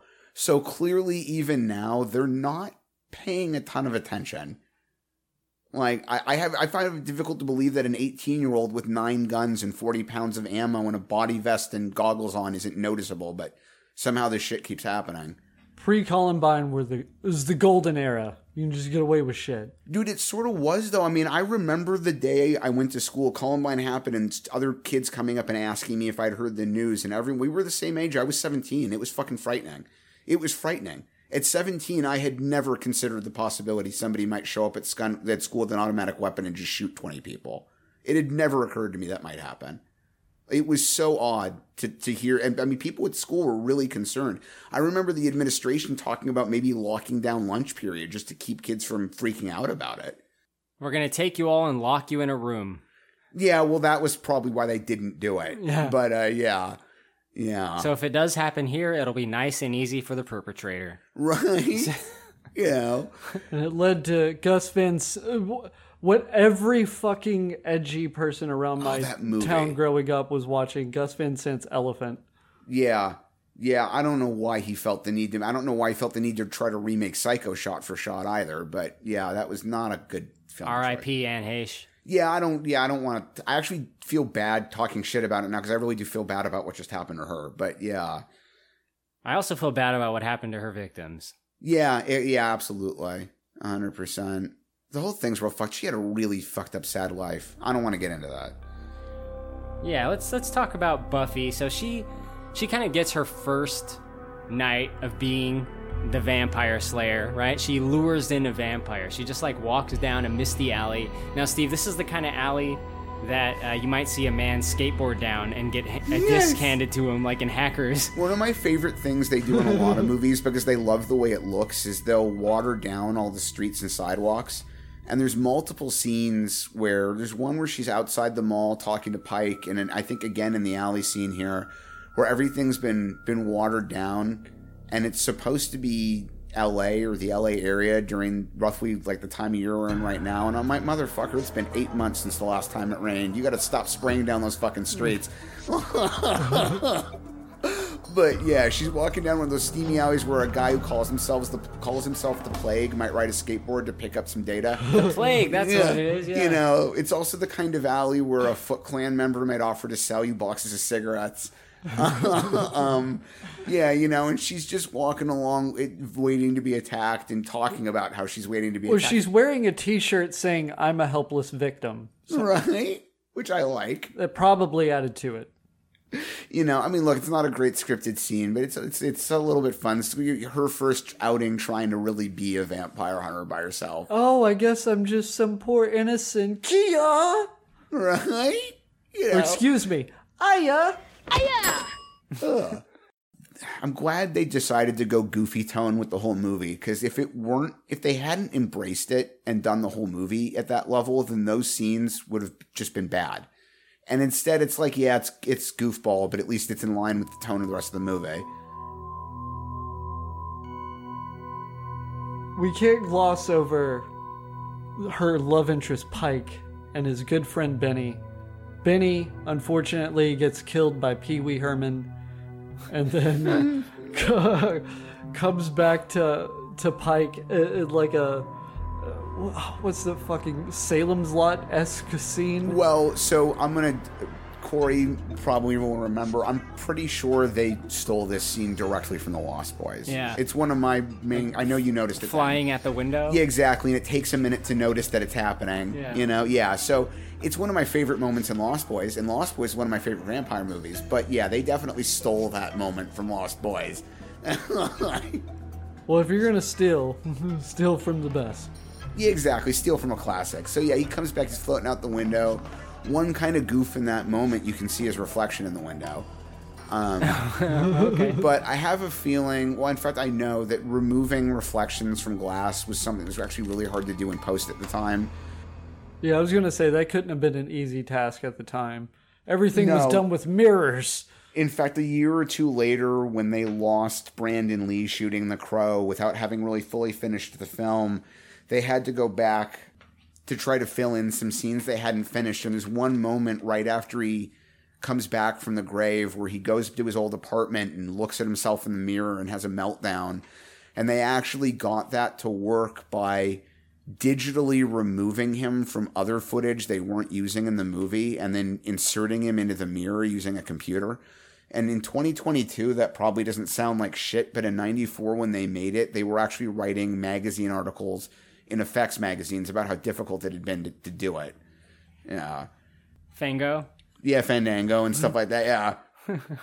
or Fangoria, I mean, yeah. S- Just as a side note, have you ever heard the interview with Steven Seagal and he talks about Brandon Lee's death and he s- tries to so, like I would have survived. take credit for it for like somehow like they called me immediately and I was the one to tell him. They did not. That fucking piece of shit. I hate that guy. Did, did he actually say I would have survived? no, I I don't think so, but it's the kind of thing I can see him I was gonna saying. say, let's test it. Right? Yeah, let's test it on you. See if you can take a bullet in the abdomen and then wait around for an hour before the ambulance gets there. Like, and that that guy that guy also made up a bunch of stuff about his background and claimed that Jean Claude Van Damme couldn't actually win a fight. And, uh, He's a total piece of shit. He's over in Russia right now, hawking shit for them in TV commercials while they invade another country. He's one of Putin's butt boys. Yeah. Anyway, fuck Steven Seagal. Yeah, I don't like that dude. right? I think one probably one of the more remembered scenes, and I've only seen this movie once, Steve, so you can let me know. Right. Is when Paul Reubens as a vampire attacks Pike, who's of course Luke Perry's character. Yes. Right. They come after him and in his van. Why don't you kind of lay it out? Yeah, this part's sort of amusing. It's another one that could have been a little better, but they yeah they come after him when in his van, and he eventually gets Paul Reubens Pee Wee on the roof of the van.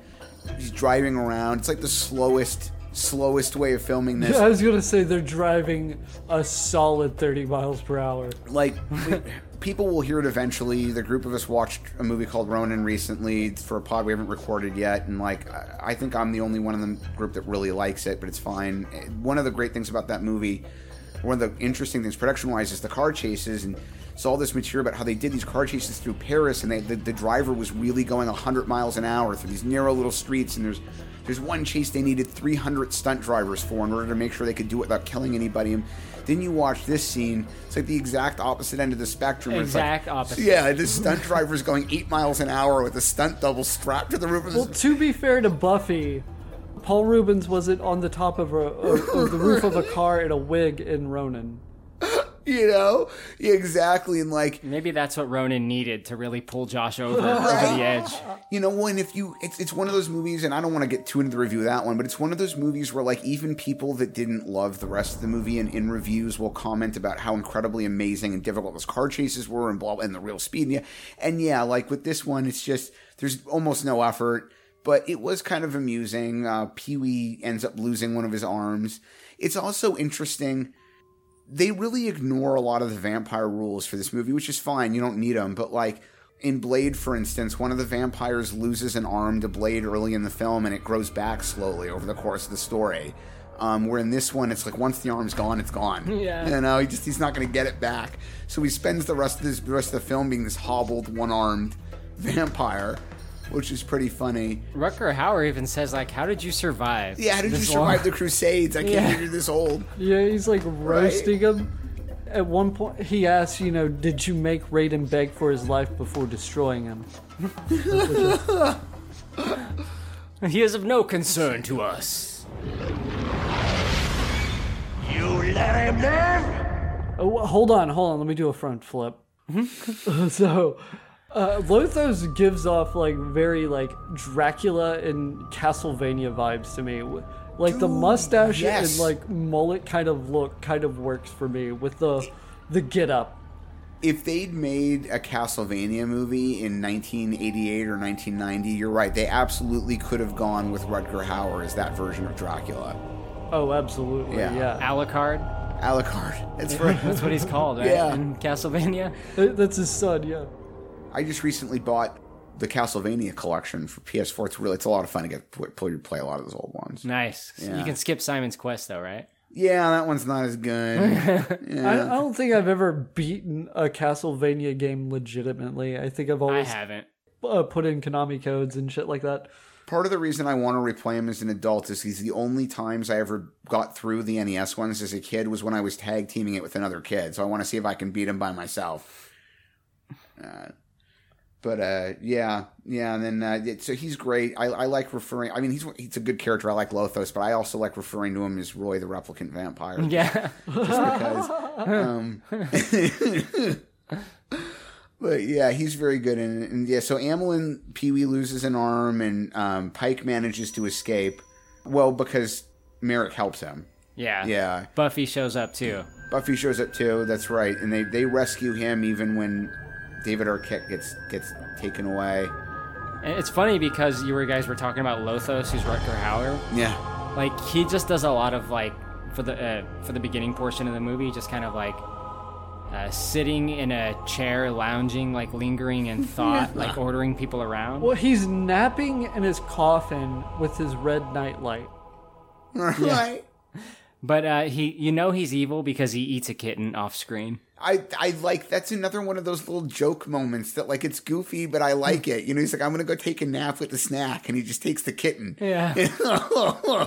So stupid. It is, but it's it's stupid in the way I think it's amusing, so I'm But, good with it. but like that, I think is like one of the the better jokes in the whole movie. Yeah, I and like that just goes to show how low the fucking bar is. Well, I see. I mean, I agree with you. Like the the whole movie isn't up at that par, but the moments in this movie that work for me work really well for me. I really like a lot of the exchanges between the girls and between Lothos and Amilyn, and like that's that's really the high part of the movie for me is the where, where the comedy, where I think the comedy does work. I mean, it, look, it's a stupid joke. It's like, but it's kind of like. uh I'm not comparing the movies really, but like the Naked Gun with Leslie Nielsen, they're not really good movies. They're stupid as fuck. Airplane's one of the dumbest movies ever made, but the humor is so fucking stupid just the right way. Yeah, but those Like- movies they they embrace that in a way that this movie doesn't fully. Okay, well, I think I kind of agree with you about that, that they didn't get the full bear hug here, and they should have. And that's one of my criticisms of the movie too. When they when they realized that Whedon's darker approach wasn't gonna work, and they they should go tongue in cheek, they should have bear hugged that shit, Yeah. and just gone nuts with it. And instead, they went like two thirds of the way, and I still like it, but I will also admit that's one of the movie's big shortcomings. Well, I just I, I don't think this would have worked as a big goofy Leslie Nielsen parody film. I kind of like it as more of a Shaun of the Dead horror comedy kind of oh No, I kind of agree with you there. I didn't mean that I think that they should have done it the way Nielsen like Nielsen did a vampire movie called Dead and Loving It, and it's terrible. It's not even one of his better movies. No, we forget that one. But uh, you know what? Um, I don't hate it. I don't really hate it either, but it's not. It's just not a very. But like, I just mean in sen- in the sense of like embracing the camp at that level. Like, I don't think they should have done it the way he did Dead and Loving It. I just think that like, if they'd made this movie with more time and another three million dollars budget and designed it to be twenty minutes longer and everything had lined up right, it could have been better and more fun than it is. And I still like it. If they could do it over, do it better. Don't fuck it up. It's a better film. Well, no, there's, there's some movies I really feel that way about, where like the idea was good, but everything else got fucked. And in this movie, I don't really feel that way. I feel like they started going the right direction and just didn't get all the way there. That's that's kind of my takeaway. Hey, Eric, must be halftime. Oh, oh hey, babe, you want to get some real power between your legs?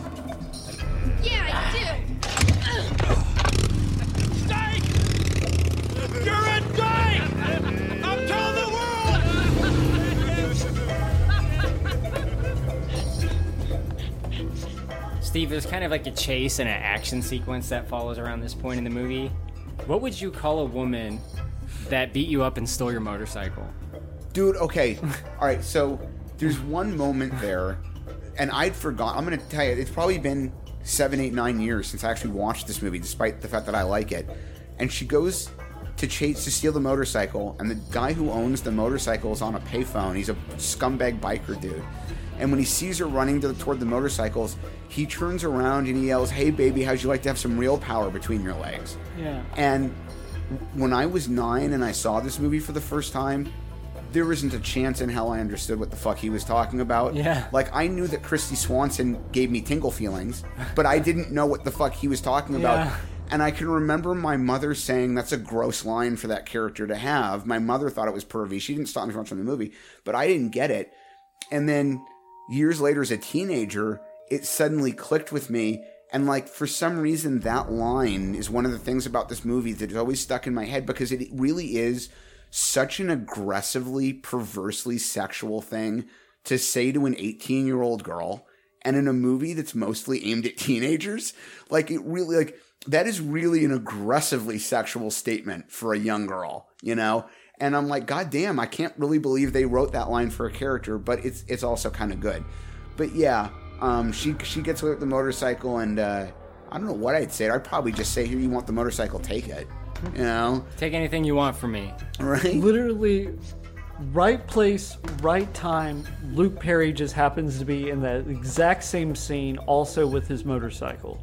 Well, I mean, come on, that's just another like the the Terminator happens to come up on John on his Harley at the exact right time that John's escaping the mall on a dirt bike. In my you know? experience, there's no such thing as coincidence. Well, I thought he was driving to the Galleria and he saw him on the way. Yeah, that's true. I mean, he was he was going to, you know, and you're actually you're right. He shows up at the Galleria, goes into the mall first, has the fight with the T1000, and then leaves to chase John. Yeah. But it's still, I mean, it's always like anytime you find yourself saying, "Isn't that convenient?"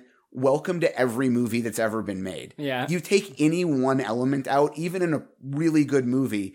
uh, There are so many moments in movies from the 80s where this problem could have been solved with a cell phone, but like the cell phone doesn't exist, you know? So, like, you know, I, I, I, it's another one. My mom used to love pointing that out. We'd watch TV shows from the 80s. She'd be like, if they had cell phones, this episode could never exist. You know? I mean, Home Alone doesn't exist. I think that's the big obvious one. yeah. Yeah, that's a good example. Home Right. Alone does not happen at all. Exactly. You know, so it's like I, I don't think even with good movies, you can't nitpick those moments too hard because ultimately it's always how coincidental is that? Like But this motorcycle chase leads them to what I think is a cool setting, at least visually, which is uh, the Rose Parade storage float area. Yeah, this is so I think this movie and I like the first part of it. Which means they drove for an hour. Yeah, right? Or they really did live in Pasadena. So this movie again can't seem to decide quite where they live in the LA vicinity. Yeah. But uh I really think the movie gets better during the third act.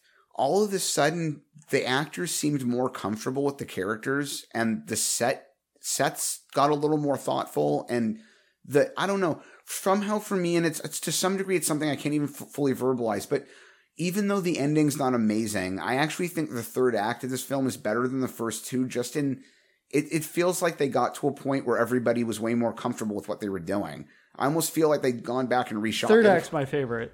Yeah. Yeah, and that scene in the storage facility is one part of that for me. I, I think it's a cool environment for that scene to take place in. It's just the confrontations are so stiff It's at true. times. Like I don't know why one person isn't attacking another person. Yeah. Or like sometimes Buffy's helpless and sometimes she's not. Yeah, I and I agree with you about that. Whatever the plot needs her to be, Corey. Yeah, I mean, and that's kind of true in a lot of other movies too, where it's like there's supposed to be this, this really powerful character, but they don't act on it in moments where you feel like they should. Or, right. Or like their first confrontation, I think Lothos like he grabs Buffy or something or he has her somehow. But like why doesn't she just punch him? Like, you know, sometimes she is very Yeah. capable and adept and sometimes she's just like, "Oh, and you it's one me. of the Because she secretly wants it. one of the areas I'd pick out too is like at the end at the prom where the some of the teenagers like Pike are fighting off the other vampires. It's like when I said a moment ago, some of the normal vampire rules sort of get ignored here. Like historically, the lore always makes vampires way stronger than normal people, but in this movie, teenagers can fight the vampires. Hilary So- Swank should be able to beat all their asses. She's a boxer. Yeah, she's and she- and a trained karate kid. Yeah, okay? she's, she's a karate kid. Unfortunately, after the boxing ended, or the boxing career ended, because No, she's the next Karate Kid. yeah, she's an ex and an ex boxer too. Now she's just being fed through a straw. Yeah, I was about to say, and that doesn't count either. She's now paraplegic and a vegetable. but actually or not because she doesn't at the end of the movie does not want to keep doing that. She's dead. Yeah, She's- but um, Here we go. yeah, but you know what? Maybe she'd be brought back as a brain damaged vampire boxer. I love it. uh, so this this first confrontation, which kind of leads us into the third act, Steve. Merrick, the mentor, you know your classic hero's journey. The Obi Wan Kenobi of the movie gets yeah, killed. It's another one. I wish that. Even again, and even a movie like, that I like, I wish they'd handled this a little differently. You know, because he's made a point throughout the movie saying like, "I can't get involved. I'm not supposed to get involved. My whole role is that I keep getting reborn to train you." And you know I couldn't fight the vampires anyway. And then it, he finally just has this moment where it's like, yeah, I'm gonna see if I can kill Lothos and get himself killed. um, You know what? Let me see if I can fuck this dude up. yeah, you know, I don't. Yeah, it's like that's that's one of the few parts of the movie like I'm really critical of. It's like why why do it that way? You could have had him get killed by accident. You could have had him do it as a means to save Buffy. Like maybe he realizes she's in too much trouble, so he gets between her and Lothos, knowing he's going to get killed to save her. But like, it, yeah, it was not the right way to get rid of his character. Well, Sutherland didn't anticipate Lothos deflecting the obvious, like, stabbing move.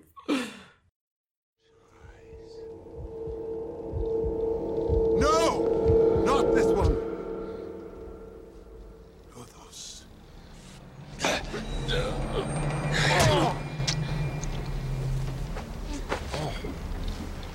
Ashes to ashes.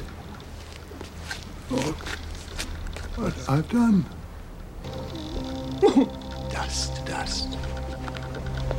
We're leaving. We're not eating? She's not ready.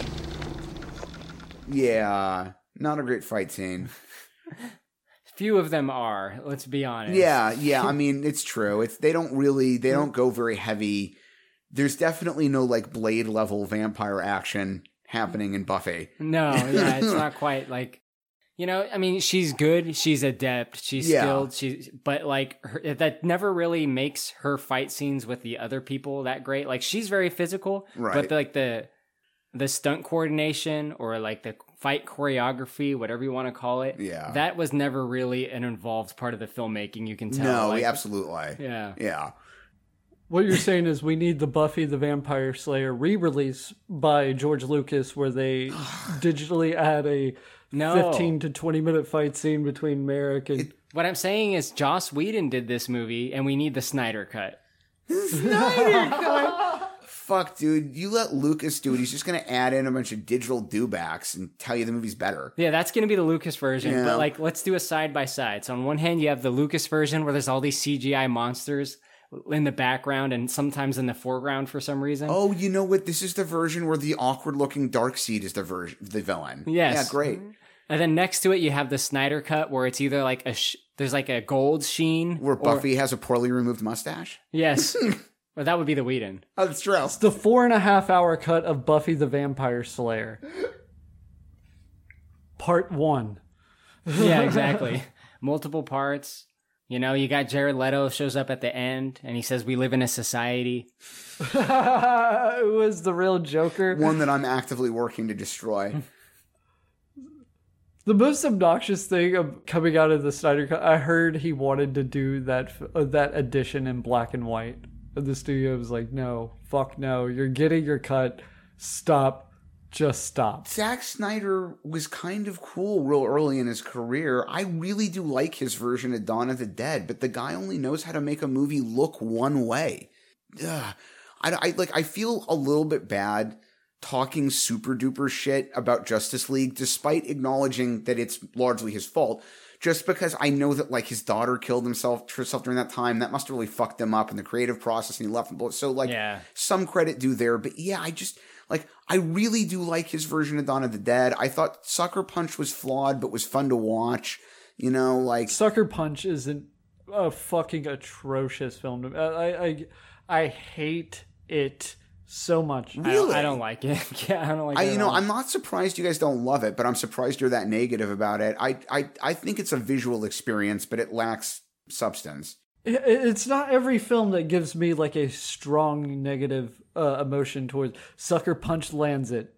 Really? I want to say this officially if we're going to talk about Zack Snyder because I know sometimes I get a little too into my criticism. First of all, he seems like a cool dude. Yeah. Like he seems like a genuinely fucking good person. And some of his stuff, again, I think has been pretty, pretty decent. Some of it. I do like some of his stuff, and I'll say this: the stuff I don't like, if I'm talking shit about it, anyone that's listening, just know that like it's just a matter of opinion with him because a lot of people Yeah. clearly love his shit, Well, and I- I'm just not one of them, and that's not a big deal. You I, know? I, I can't wait to argue with you about it when we eventually watch it, and maybe with Josh too. But I do not think Man of Steel is totally irredeemable. I do think there are certain pieces of it that were done nicely. I'm lukewarm on Man of Steel for the most part. I think it's okay. It's a decent film. There's there's a lot of things to dislike about it though. There's a lot of things to Yeah, dislike. by and about it. large, I do not like that movie. But- But, you know what? I don't like a lot of his movies. The ones Yeah. that I think are on the higher end are ones that are like direct adaptations, and the more Watchmen- accurate he is to the source material, I just the better it is. Well, yeah. I mean, in Watchmen, he changed the ending, but I liked it. I thought he did a, a, a good job with Watchmen. That's not an easy thing to turn into a movie. The fact, the fact that Watchmen wasn't unwatchably bad is in and of itself an accomplishment. I, I agree. Yeah, You know, and I actually like- don't hate the ending of, of his version of Watchmen. You No. know, I, I think I get the reasoning, and it, it's fine the with me. comic book's ending's too abstract for most people. Yeah. And I frankly I think the movie's ending might be too abstract for most people. The comic book even more so. Yeah. Like Someone says to me, Batman killed a guy. I'm like, fuck, really? Wake the fuck up. Once you've lost your virginity to this fucking movie, are obnoxious phrasing, but you know what? He's right. He's right. There's no way you can really keep writing Batman this way in the modern world. You can't. Even even Burton had had Batman toss a dude down a fucking manhole with a bomb attached to him. Like eventually he's going to have to kill somebody. It's bad enough we expect him to keep surviving against people that have guns when half his face isn't protected from guns.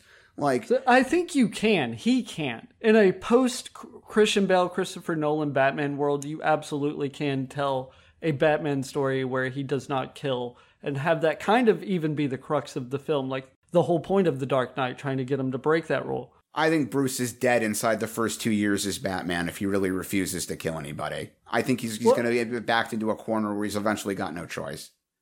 Those those people are not going to say, "Fine, arrest me." It- Like- it's movies, Steve. You got to suspend disbelief. Like, uh, do you really think the ninjas are surfing? Well, fine, but by how much? I mean, at, at some point, I'm suspending disbelief so much I can't watch it anymore. It's why I won't watch X Men movies anymore. You want me to believe Storm can control the weather? Fuck that. yeah, bro, No. it's in her genes. Yeah, it's in her genes that she can make lightning bolts. I'm, no, sorry, I'm done. I'm not 12 anymore. Like, I can't look past stuff that didn't bother me when I was 12. Look, Wolverine doesn't have metal claws. His natural power is healing, and he has bone claws. What what part of that do you not buy? he does have bone claws, and, w- and when he lost the metal claws in the comic books, the bone was somehow stronger because it had spent decades hardening under the adamantium. The rules in com- Sometimes, O- other times it wasn't that strong. exactly. That's another one of my issues. The, these rules are in total flux depending on which group of writers wrote that particular set of issues. Like sometimes Hulk can survive having a neutron bomb dropped on him. What's the point? What's the point? You if if, the, if you're at that point, you didn't even need the story. You could have had two panels that just said Hulk won. Yeah. Like I mean, come on. Uh, I, I, I, I'm very forgiving with comics in a way that I don't think Steve is. But Well, I- you know what? It just goes to show the quality of the movie we're talking about today, doesn't it? well, yeah. I mean, look, I, I it, and I have not defended this as any fine filmmaking. I just think it's fun. All right, let's get back on track. I, I do love tangents, I do, but I want to talk about the hug the world dance because it reminds me of a Michael Jackson song. It does, and this is another one of those parts that I like because it's this group of vapid idiot cheerleader girls trying to come up with a prom in 1992, and this is absolutely the kind of shit they would have dr- drum up, drummed up with. I think the idea of the the pig and the hug the world prom is hilarious. It's like one of those like pageant competitions where it's like, what would you do if you could have one wish? And it's like world peace, you know, like in Miss Congeniality. It's like that. Right, th- that's the kind of answer these girls would give. You know, I'd hug the world. Yeah. And what about the ozone layer? Well, yeah, we need to get rid of that. Dude, but that's another one. That's funny, actually. It goes back to your comment earlier about how the woke thing's not really new. Right. And it's like, yo, global warming, this is 1992. We were talking, it was being talked about. 30 fucking years ago. Yeah.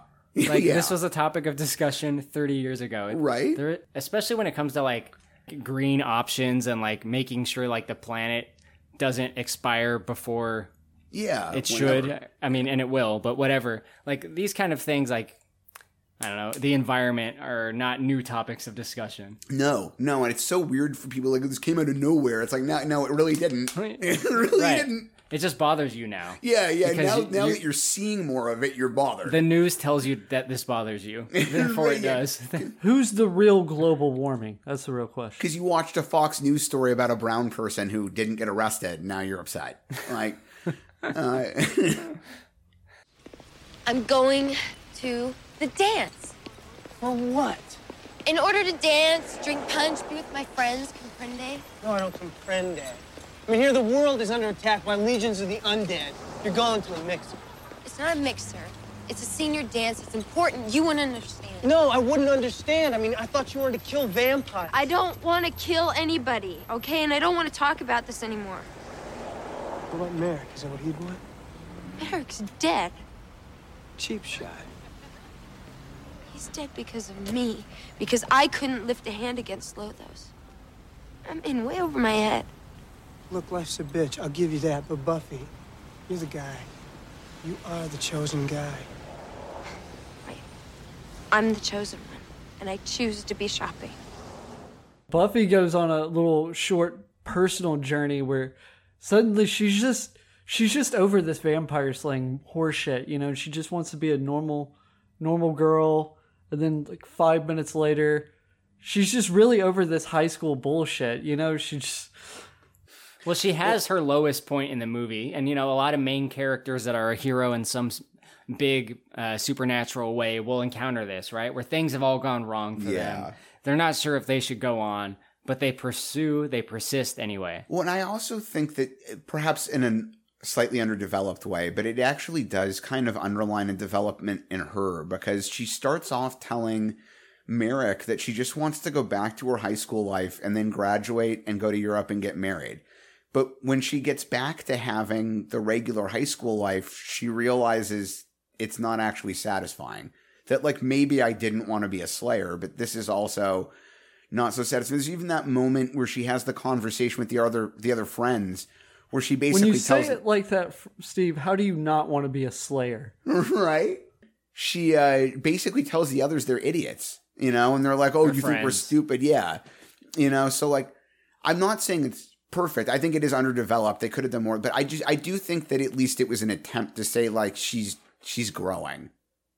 The arc takes like 3 minutes of screen time. Yeah, that is the problem. No argument there. That is the problem. But I mean, again, going back to what I've said a few times already, 80 minute movie that didn't need to be a whole lot longer, but instead of being an hour, an hour and 25, if they said it's an hour and 40 or an hour and 45 and they some of these little things, that could have been better for them if they'd done it well. Yeah, there, there could have been some room for improvement, I think. Yeah. But, you know, at least it's not this for two and a half hours. Yeah, I was exactly. very glad at that. Right?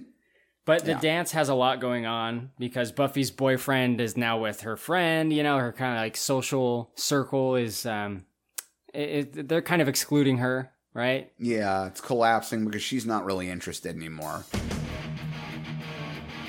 But none of that shit matters because there's a fucking vamp attack at the high school dance, Steve. Yeah, I mean that's kind of one of those moments we discussed earlier that I like, where that Hilary Swank character just invites them to come in because they're seniors. Yeah. Um, she invites in like the guy with the most 90s haircut. He like looks at the camera and then turns to her. Right. You know, um, but yeah, so they, they come to invade the dance and uh, and try to take it over and kill all the students for themselves. What do you think of her dress? I I mean it's definitely another one of those 92 touches, but I uh, I very very very very like Kristy Swanson in that dress. I like Kristy Swanson in that dress quite a lot. Why? Um, Could you name two reasons? oh man, I could come up with more than two. There's two of them sitting right next to each other. Uh, um, no, I mean, look, I, I, I sound like a mad, crazy misogynist in these podcasts, but honestly, like, I, I really, like, at, at nine especially, I find her to be one of the most beautiful women in the world. I had a huge crush on her, like a serious, not like ooh, sexy time and then toss her type thing. Like, I really, I had fantasies I about. wanted to court her I properly. did. I had fantasies about fucking marrying Kristy Swanson when I was 10 years old. I'm no bullshit. As embarrassing as that is to admit, like, she was one of those women, 10 year old me was like, I'd run off with her. I'd leave my mother, you know, I like. Would you say milady to her? No, thank God I was never that bad. I was never the tip your fedora type. I probably would. Yes, my lady. I mean, and I'm not gonna lie, I probably would have embarrassed myself in other ways. It just wasn't that way. Sexually, you mean? Well, yeah, I mean, at 10 especially. If I mean, look, let, yeah, let's be honest. You put 10 year old me in a room with naked Kristy Swanson, I would have come my pants and ran away. I wouldn't have known what to do with myself. No, you're, Like, that- you're- you're not supposed to. You're not supposed to. You're 10. If you show me a 10 year old who's that good in bed, I'm like, this kid's been touched badly, wrong, bad stuff. Ugh, no, anyway. Yeah. Let's not make it too hard for me Yeah. editing here. Yeah, yeah, you know what? Some of this is probably going to have to get trimmed. So let's go back to talking about the movie. Luke Perry shows up in the finest of black leathers. Yeah, dude. Isn't he cool with that leather jacket, Josh? Yeah. Dude, he shaved his goddamn soul patch. Did anybody anybody catch Oh. that? That's how we know he's less grunge. But the greaser thing keeps coming back. I know people doing the greaser thing now. That, that, that, that- for some reason, that one won't go away. And the rockabilly music that goes along with it. It's a cool style. It's not an uncool style. If you can pull it off, if you're the type of person who can pull it off, it's not uncool. Josh, why does Luke Perry toss his leather jacket to her? Because vampires show up out of nowhere and invade the. It's not a prom, but what the school dance or whatever the fuck, the global warming dance. Now, there's a great Uh-huh. moment though, where uh, like some random red shirt runs in, and with he's like bleeding from the neck. And he's like, you, "You guys aren't gonna believe me, but there are vampires out there." That's like the most blood you see the whole movie. Right. Can you think of a 90s action movie where the protagonist doesn't wear a leather jacket at some point? I mean, because I don't think I can. Three ninjas. Okay, well, maybe Three Ninjas. But I the guess. villain, I think, one of the uh, henchmen wears a leather There you go. jacket. I mean, look, it, it, up through until the end of the decade, there was an unspoken mandate that somebody in this movie is wearing a leather jacket. yeah. Right. I'm wearing one right now. I still have one that was really expensive that I bought in the early 2000s when they were still fashionable, and it hasn't come out of my closet in 15 years because now I'm too embarrassed to wear it. I have one. I like it. I wear it out Really? sometimes. Yeah. Maybe I'll start wearing mine again. Do you wear it when you uh, walk away from explosions in slow motion? Yes, while I'm putting on sunglasses. Okay. Yeah. Well. Yeah. Steve, Buffy faces off against the two lead villains. First, you got to fight the mini boss, and then you got to go to the boss. How does that go? Yeah, I like this part. She fights Amilyn Pee Wee, and it's not really a fight. You know, she mostly stabs him, but he makes it funny for her, as he usually does, and then he puts on a little bit of a death show, which is really amusing. He improvised it, and then um, The death show. So, like, you're talking about the scene when the Pee Wee vampire gets the stake through the heart, and he doesn't just fall down dead.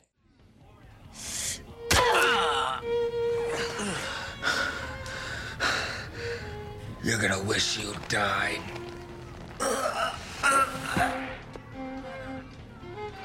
Ooh, ah, ow, ooh, ooh, ah, ah, ah.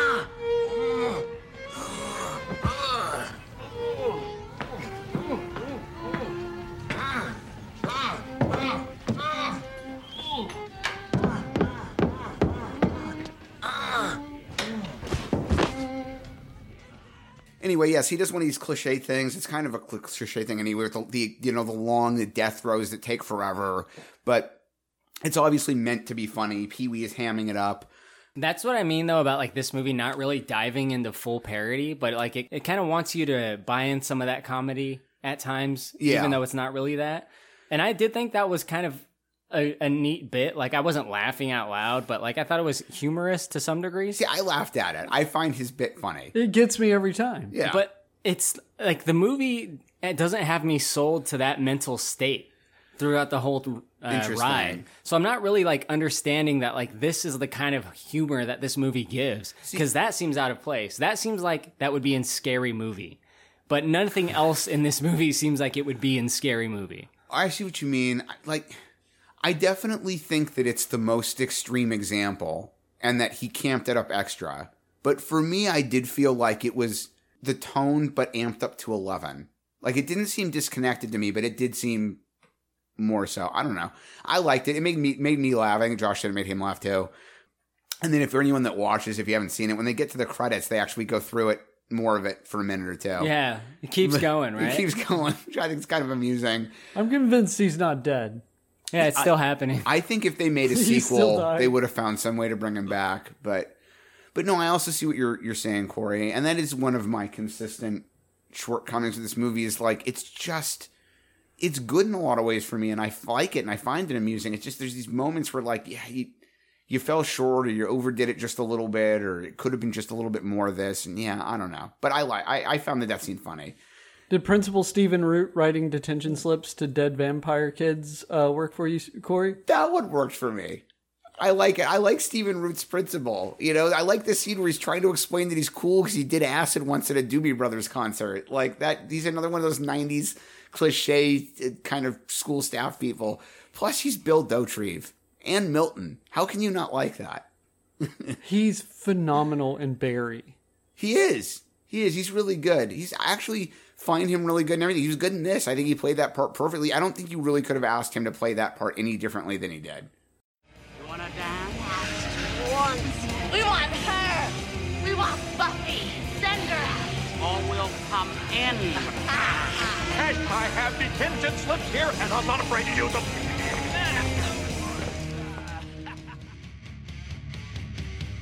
Just as a side note, Buffy with the leather jacket and the and the fucking I keep wanting to call it a prom dress, but whatever. The dress and the leather jacket look, it, it's mishmash, clash, whatever of those two aesthetics. It really works for me in this movie. Yeah. Yeah, I mean, I think there's there's some good ups and downs with the costume design in this movie. Like sometimes the costumes are pretty fucking cool, and I agree. I like the way that looks. It serves no purpose in the story, but they sell it as if it does in the story when Yeah. he tosses it to her. But uh, outside of that, I think it looks cool.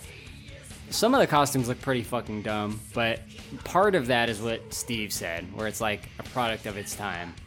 Yeah, I mean, I'm not going to disagree. They're not all great, but I also do think some of them were just choices because that was the aesthetic of that moment. And uh, any movie, good movie, bad movie, this movie, that movie, new, old, whatever. I think you've got to be fair enough in in picking that stuff out to say, well, you know, yeah, it wasn't it wasn't out of place in that instant. It's too late. You and I are one. One what? Cute couple? I don't think so. You and I. Look at me. You and I are joined. We're joined? Please. You stupid little bitch! How are you gonna stop me? I am life beyond death. And you are just like the other girls. Maybe I'll surprise you. This is your defense. Please. Your puny faith? No. My keen fashion sense.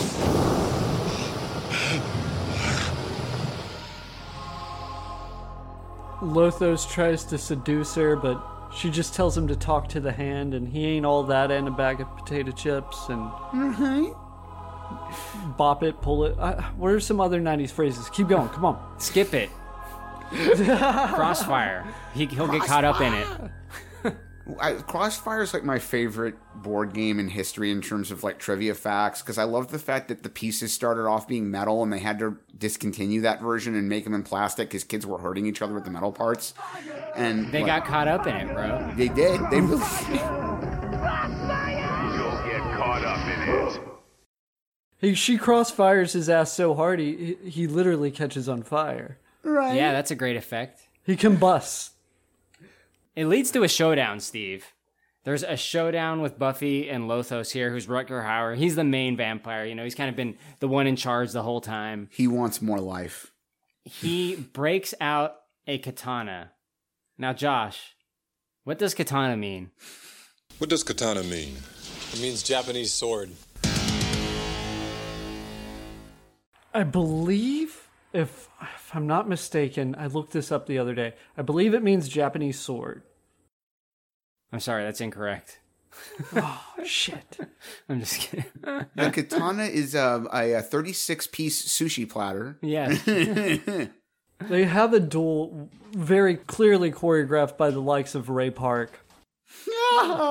Yeah, it looks like a master Jedi somehow getting himself cut in half inside of two minutes. Yeah, step aside, Darth Maul. This is a fight for the ages, yeah, right? make sure that your student is the one who wins because somehow he's better than you. He's the chosen one. He's actually the chosen one. Uh, fucking, I mean, I appreciate they brought him back in some of the extended universe stuff, but what a fucking tease, man.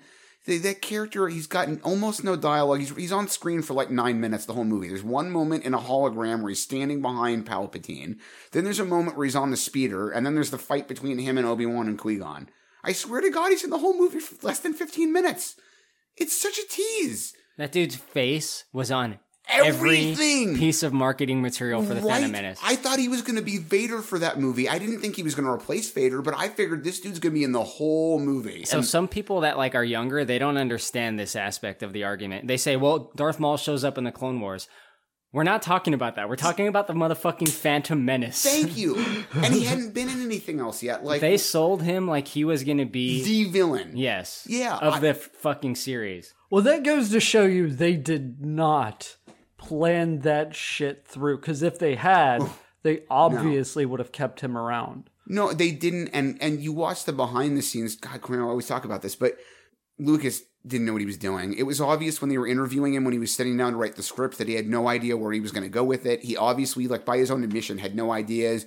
It became obvious during production that he came to realize the ideas he had were no good. There's that infamous moment we've talked about a million times where he and McCallum and the other people were sitting in the screening room at Lucasfilm and everyone's got a frown on their face. And that was followed by two days worth of meetings where even Lucas had to admit that he'd fucked the pooch and he couldn't fix it without restarting the whole movie because other things depended on the things that he'd screwed up. And it's like, what a shit show. God. But Jar Jar is the key to all of this. That's the most important is. part. Because he's a funnier character than we've ever had. And if we can get him working. And like that's one thing I don't understand about the people defending the movie. Like how often do you hear about a main actor telling people, telling audiences openly, he came to regret so deeply the part that he played that he considered killing himself over the backlash. I'm not saying that's a right situation. He probably should not have been pushed that far. But the fact that the guy who played Jar Jar thought about committing suicide after the fact says something about that character's actual legacy. I honestly, I think they should bring Jar Jar back.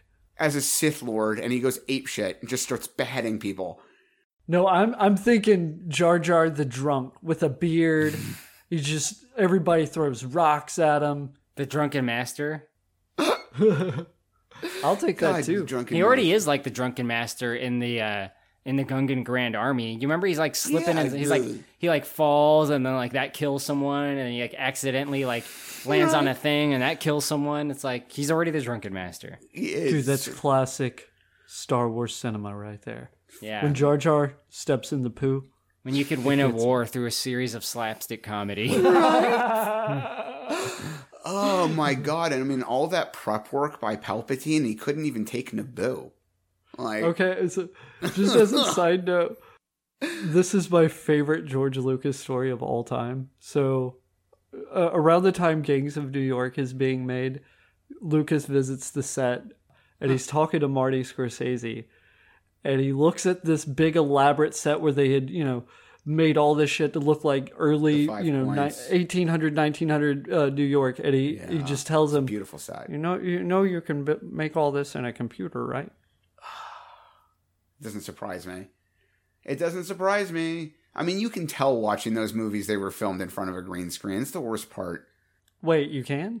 Right? I mean, you look at the OT, you're talking about a movie from the 70s when you're talking about four. It's a movie from the 70s, and it, it looks real because you shot it in real places. Tatooine is Africa. I mean, there's some blue screen stuff in there, but like, No, but you don't want to actually like work. You don't want to get No. up from your chair. You want to be comfortable. You want to be cool in your studio and just have the actor say the line against the screen. I don't get why. I mean, you, you invented something that so many people love and it's so hugely successful. And then when you get around to doing the next chapter of it, you just treat it like this thing that, like, oh, I'm to, I guess I'm going to do another one of these. Here's a thing that some people want.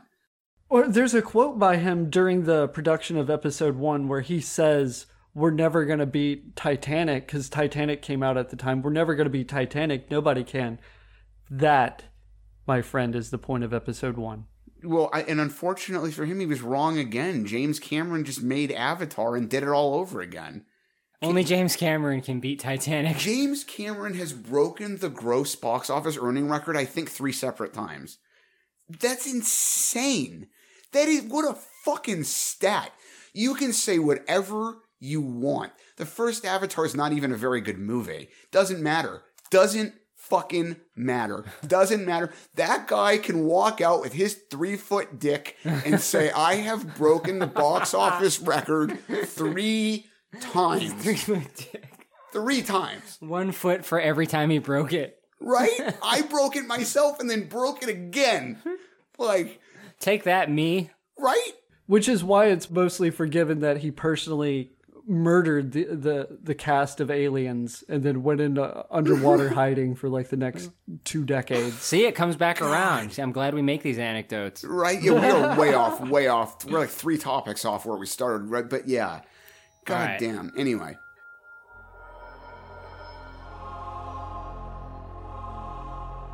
So, the confrontation that Buffy has with Lothos, she does kill him in a pretty anticlimactic way, I think. You know, he's got the sword, she's got the flagpole. Eventually, she gets a stake and just kind of sticks him. There's not a lot to it. I love when he's impaled though. He's just like, okay, now I'm really pissed off. and then she just like kills him harder, that's it. That's kind of cute. Yeah, I like that because otherwise you get the other version of that cliche where he comes back to life four times before he's actually dead. I am glad they didn't do that, but only because at this point I was like, just wrap this shit up. like, just get me to the fucking end of this. And of course, it has to end with the uh, romantic moment with Pike. Yeah, know? but at least it doesn't last too long. It's mostly just like 30 seconds of it and they ride off together. It's another thing I kind of appreciate is they don't really belabor the end of this movie. It's kind of like it's over. the old prostitute rationale. at least it doesn't last too long. Right. But yeah, I mean, they cap it off. They cap it off there. And it's not a huge climax, but you know, you get what you kind of expected, I think. On the back of a Harley driving into the sunrise. Not the Yes. sunset in this case, but whatever. That's the end of this movie. It's pretty paint by numbers in terms of like the ending moment, right? Like, oh, I'm with the person I I love now that I discovered that I loved through the course of this movie, and let's go right off now. Right. Well, and I mean, that's look, even you know, dusk till dawn, whatever, literally, because that's the name, blah blah blah. But like the always, you know, it's kind of that's kind of how you end a lot of these movies, is the ride off. But even if there's no love, no love story, it's just the, the good guys ride off into the sunrise.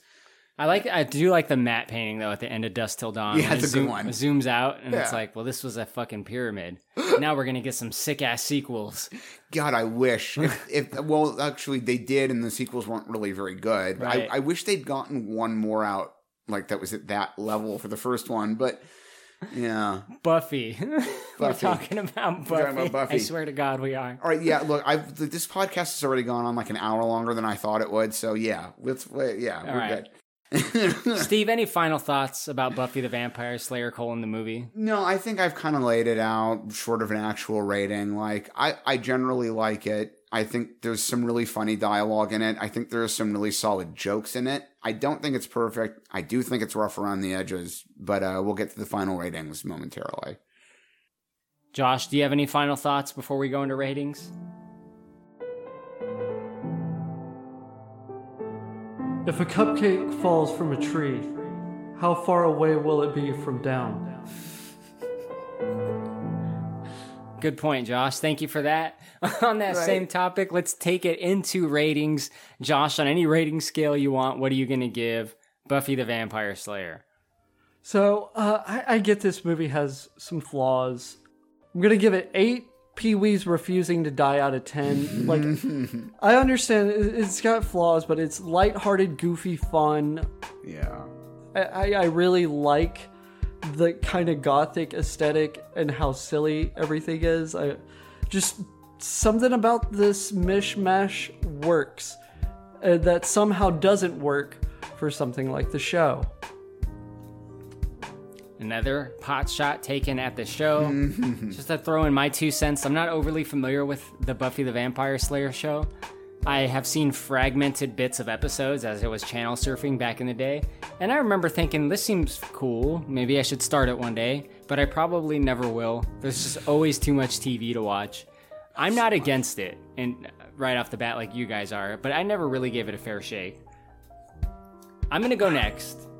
I'm gonna give this movie three out of ten. Three? Come on, man. Vampires wielding a katana. Ugh, I didn't expect you to love it, but I think that's unfair. I don't like this movie at all, Steve. I do not like this movie. I hope to never watch it again. Wow.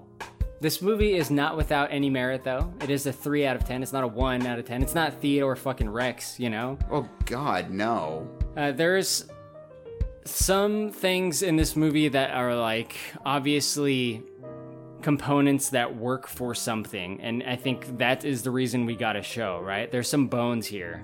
I think the story itself of like this girl typical teenage high school girl in southern california realizing that she has to now enter into this world of demons or vampires and she has to like fight the forces of evil and kind of like turns her life upside down. That's kind of a cool premise but I don't think this movie is particularly good in its action.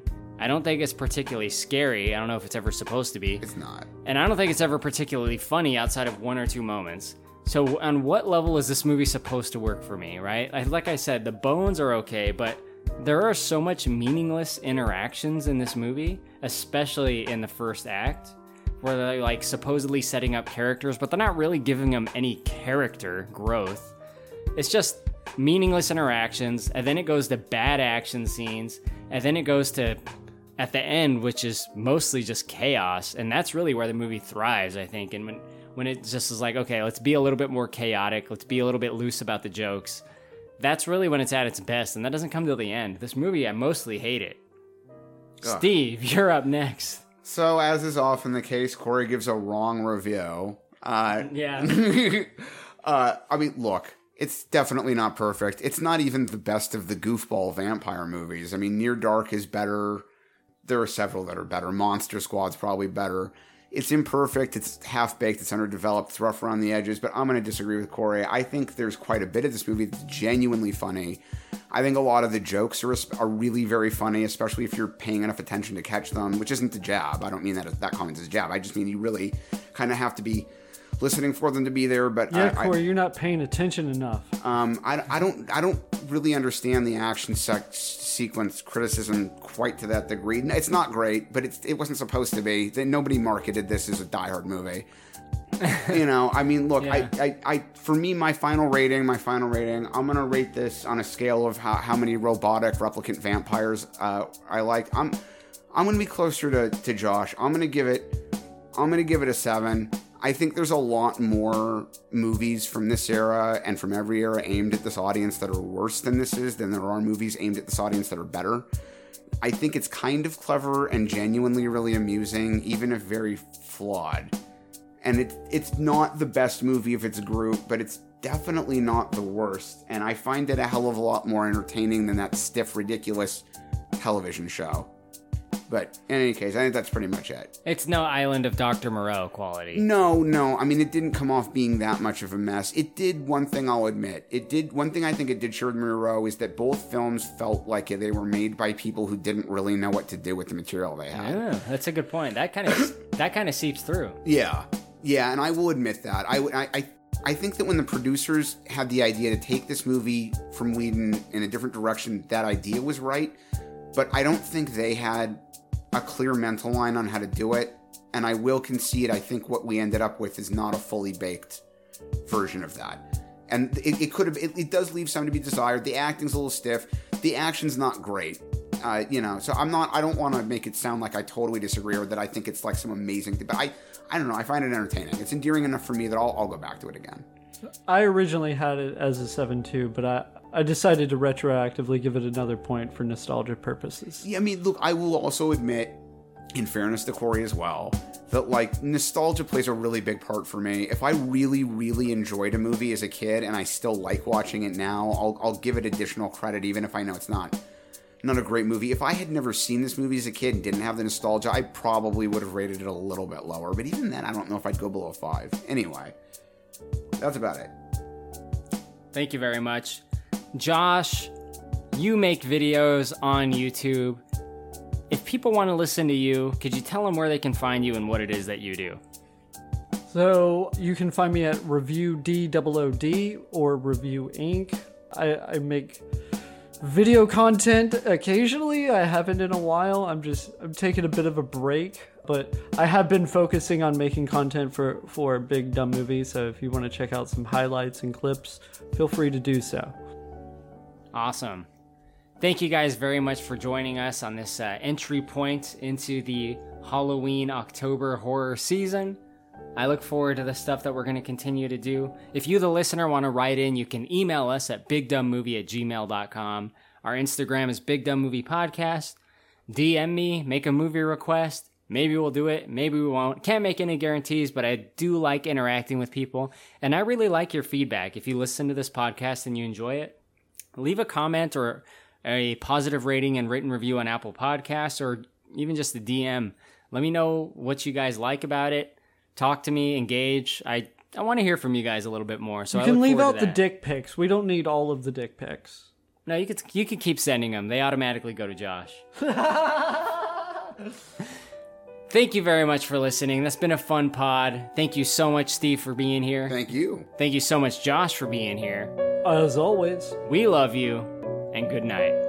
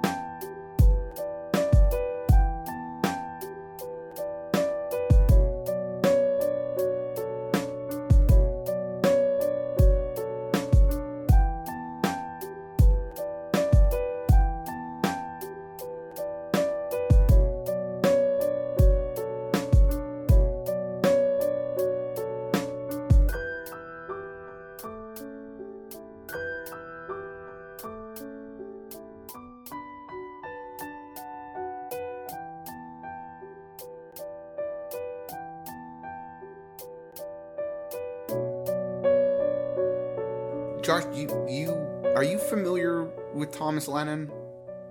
Uh, no. Thomas Lennon, if you ever watched the show, was the like he he was the police captain. It seemed like he was might be gay, but wasn't on Reno 911 with the short shorts.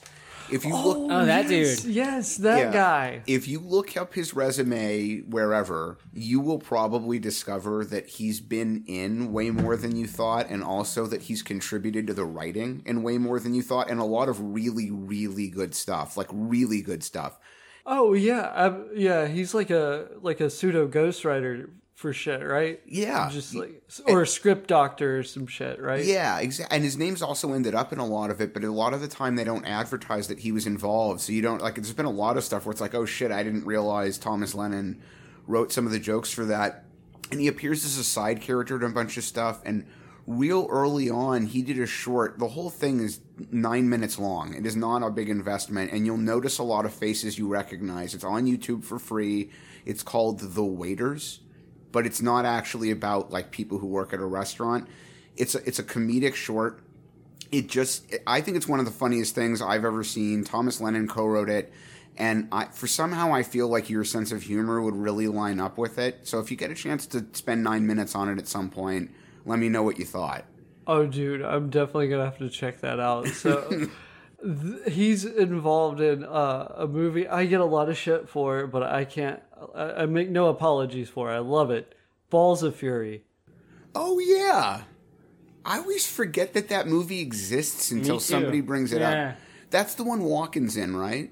Yes. You know what? I'm watching a show on Amazon right now with Walken, and I just The Outlaws. It's there's two seasons of it. Second season's from this year. I just started watching it this week. Each episode's an hour. It's a bit of an investment, but Walken's good on it. It's entertaining. How old is Walken? He's still working? Oh yeah, I mean he's got to be. My my mother is 71, and Walken's got to be at least her age, so early 70s. Dan Fogler is the lead in Balls of Fury. Yeah. I fucking love that dude. Right. And it all Yes. stems from the movie Fanboys. You ever see Mm. Fanboys, Steve? That's another one I tend to kind of forget about until somebody brings it up. Yeah. The thing about Fanboys is it was made at the exact Right time, time. Star Wars fans needed that. Yes. Because like it was like post prequel era. Wait, I want to make sure I'm thinking of the right one. That's the one Justin Long, where one of the friends is dying and they want to see episode Justin one. Long is no not involved in any way whatsoever. It wasn't Justin Long, but is that the one where one of them's dying and they want to get to episode one? Yeah. Justin Long wasn't in that movie. No, it's just not my at bad all. memory. All right, I, I, I'm not. I'm not arguing with you. It just really, I thought I remembered him being in it. You're thinking of Jeepers Creepers. You're thinking of Ira, um, whatever his name is. Yeah, yeah, you you must be right. Super Jewish name guy. Yeah. It, it's it's just it's been like ten years since I actually watched it, so my memory of who's in it's not not Oh, great. not Ira. His name's Jay Baruchel. Yeah, you know Yeah, what, Jay, Jay Baruchel. Baruchel. That's who I'm thinking of. You are hundred percent right. I just for some reason my brain swapped one of them for the other. hundred percent. But that movie came out at a time when I, I like to call it like the like the second dark uh, dark era or like um, dark ages of Star Wars Yeah, fandom Star Wars because Dark Ages. after the originals, right, it was kind of like the Star Wars Dark Ages somewhat, and then after the prequels, it was like Star Wars had like died, like it, it had nosedived because that to me is the Dark Ages. yeah, because I mean, Star Wars fandom was basically like kaput at that point for a while. like the magic of Star Wars of the original trilogy, it still existed, but it was like far removed from like the recent memories people had of like Star Wars. What is Star Wars? Oh, it's those movies that just came out a couple years ago. I don't mean to argue your point because that's legitimate. We're gonna argue And a lot today, I think. But well, you're probably. But uh, I that I always kind of felt the opposite. I mean, I agree with you in part, but when I look back now, I actually actively wish we could go back to that because the existence of the prequels and the sequels and the derision it's caused and the arguing that those movies have caused and what they've done in terms of confusing the Star Wars universe, I would rather just go back to before they existed. Like the the I, I the PJE uh, uh, pre Jar Jar universe, Yeah. you know, pre Jar Jar era, like Now, I, probably wasn't clear. I meant like after after 2004. Is the period I'm talking about. Oh, okay. Because People I'm, had, ta- Star ta- Wars had a bad taste in people's mouth because of the prequel. Oh, okay. I misunderstood, and I agree with you. So I thought I didn't we- speak clearly. I'm still tired. I thought we were talking about the 16 years ish between um, six and one. That was kind of like the first period, but that was like just like a period of like mystery. It was like, is there going to be more? When's it going to there were- happen? That was that was the Star Wars depression. Well, see, but that's where I'm going to disagree a little because that's for me where the the expanded universe blew the fuck up. Like you're right, they weren't doing any mainstream, but like there must have been 25 Star Wars themes, Lucas Lucas games, LucasArts games, the original uh, Rogue Squadron, X-wing, Shadows of the Empire. Shadow, the Shadows, Shadows, of the Empire was beyond a game. It was. I mean, and you're right, but that's part of my point. Is Shadows of the Empire was a real plug-in story. It was the Rogue One of that era. There was a book to tie and a real book to tie, and they Yeah. almost made a movie out of it. Well, they, they, there was like a connective thread of the whole storyline of Shadows of the Empire, and part of it was the game. Yes, and it was like a book, a game, and a comic. Yeah, and, that's how you get the full story. And that's the part that I'm getting at. Like, I don't disagree with you as far as like the mainstream just films go, but like there was so much of that expanded and new figures in the card game. Unfortunately, the card game didn't catch on, but None of know, them do, bro. None of. Pokemon is like the only one that stayed It's alive true. for as long. right? Pokemon and Magic somehow. Yeah, yeah, Um, Magic is a good one. Yeah, but but uh, this but- fucking every every company tries to do their own card game. Plus, oh my god, the Star Wars arcade games. There were it, there were three three or four different arcade, but there was there was Star Wars trilogy, which was I think the last one. There was the Pod Racer arcade game, which was way better than the N64 game. Way It- better. You had the big pod you sat in. You know that one. Yeah. And then the trilogy. People that remember the pod racing game, I think they might be conflating the two because that N64 game is like, it's like fine to me at Yeah. best. But that the arcade cabinet is fucking dope. and the Star Wars trilogy, where the first mission's the one on Hoth, and then you go to the forest with the speeders, and like that game was incredible. So for me, like I loved that era because there was just there was so much other stuff going on, and then I, all the excitement about Episode One, and then when he actually delivered Episode One, I'm like, I kind of wish he just hadn't made this. I noticed you didn't mention Star Wars Masters of Teräs Käsi. I, dude, I don't bring it up because almost nobody knows what the fuck I'm talking about. I try to tell people about a PS1 Star Wars fighting game, and one person straight up was like, "That game doesn't exist." Yeah. Like he, this is oh, one. of- it does. right? And this is one of those guys who this head up his ass who's like, "I'm a Star Wars lore expert, and I would know what I'm talking about." When I brought up the game, he's like, "That's there's no such game, doesn't exist." He has Jar Jar Binks tattooed on his back. Right. which, which brings me back to fanboys. Oh yeah, yeah. So fanboys Oh. came out at a time when like being a Star Wars fan was like not as cool as it is now. It wasn't a fashionable No. thing because this movie came out I think in 2007. So it was at a time when it was like kind of goofy to like Star Wars, whatever. I still did. Right, of But it definitely wasn't as cool as it is now. It's kind of it kind of reflected actually like middle school to me, like when, when it wasn't cool to like Star Wars then. The Knights of the Old Republic games fueled my fandom during that era. Oh yes, those were good. Yeah, there was. There's always been great Star Wars games, especially those ones. And anyway, Dan Fogler in Fanboys is fucking hilarious to me. I mean, there's there's a really good cast in there. Yeah. One of the guys is uh, his name's Sam Huntington. He was the kid in Jungle to Jungle with Tim Allen. He's been in a bunch of stuff. What else is? Did, was he in a Terminator movie? Not that I know of, but he was Jimmy Olsen Okay, then maybe that's what I'm thinking of. in uh, the Superman, the Brandon Routh Superman. yeah. Okay. Oh yeah, I, I yeah, I know who you're talking about now. He's in Detroit Rock City. Oh, that's probably what I'm thinking of. That's such a fun movie. God damn it. Every time I think about that movie in American History X and Pecker, it makes me feel extra bad about what happened to Eddie Furlong. People have asked us to do that movie. Someone asked us one time. Have you ever oh, Alright. heard of Brain Scan? I will, right? Oh, God, brain scan that. I mean, that that was, I had to, I think, twist Corey's arm a little to get to that one. I, of course, it's one of my favorites. I'm glad you did though. Yeah, me too. Unlike this movie. Right. Hey, come on. And it's funny. All right, I was not expecting you to love this movie, but I also was not expecting you to be hard negative about it. So we'll have to talk. Well, it doesn't have Trickster. If Trickster showed up in this movie, I mean, I guess Paul Reubens is like this movie's Trickster. Yeah, I now that I'm that's- now that I'm saying that, I mean, God, Paul Reubens is like one of the big reasons to watch this movie. He's great. He's a great actor. I like. Are my ears deceiving me, Corey? You were not you were not into the Vampire Slayer?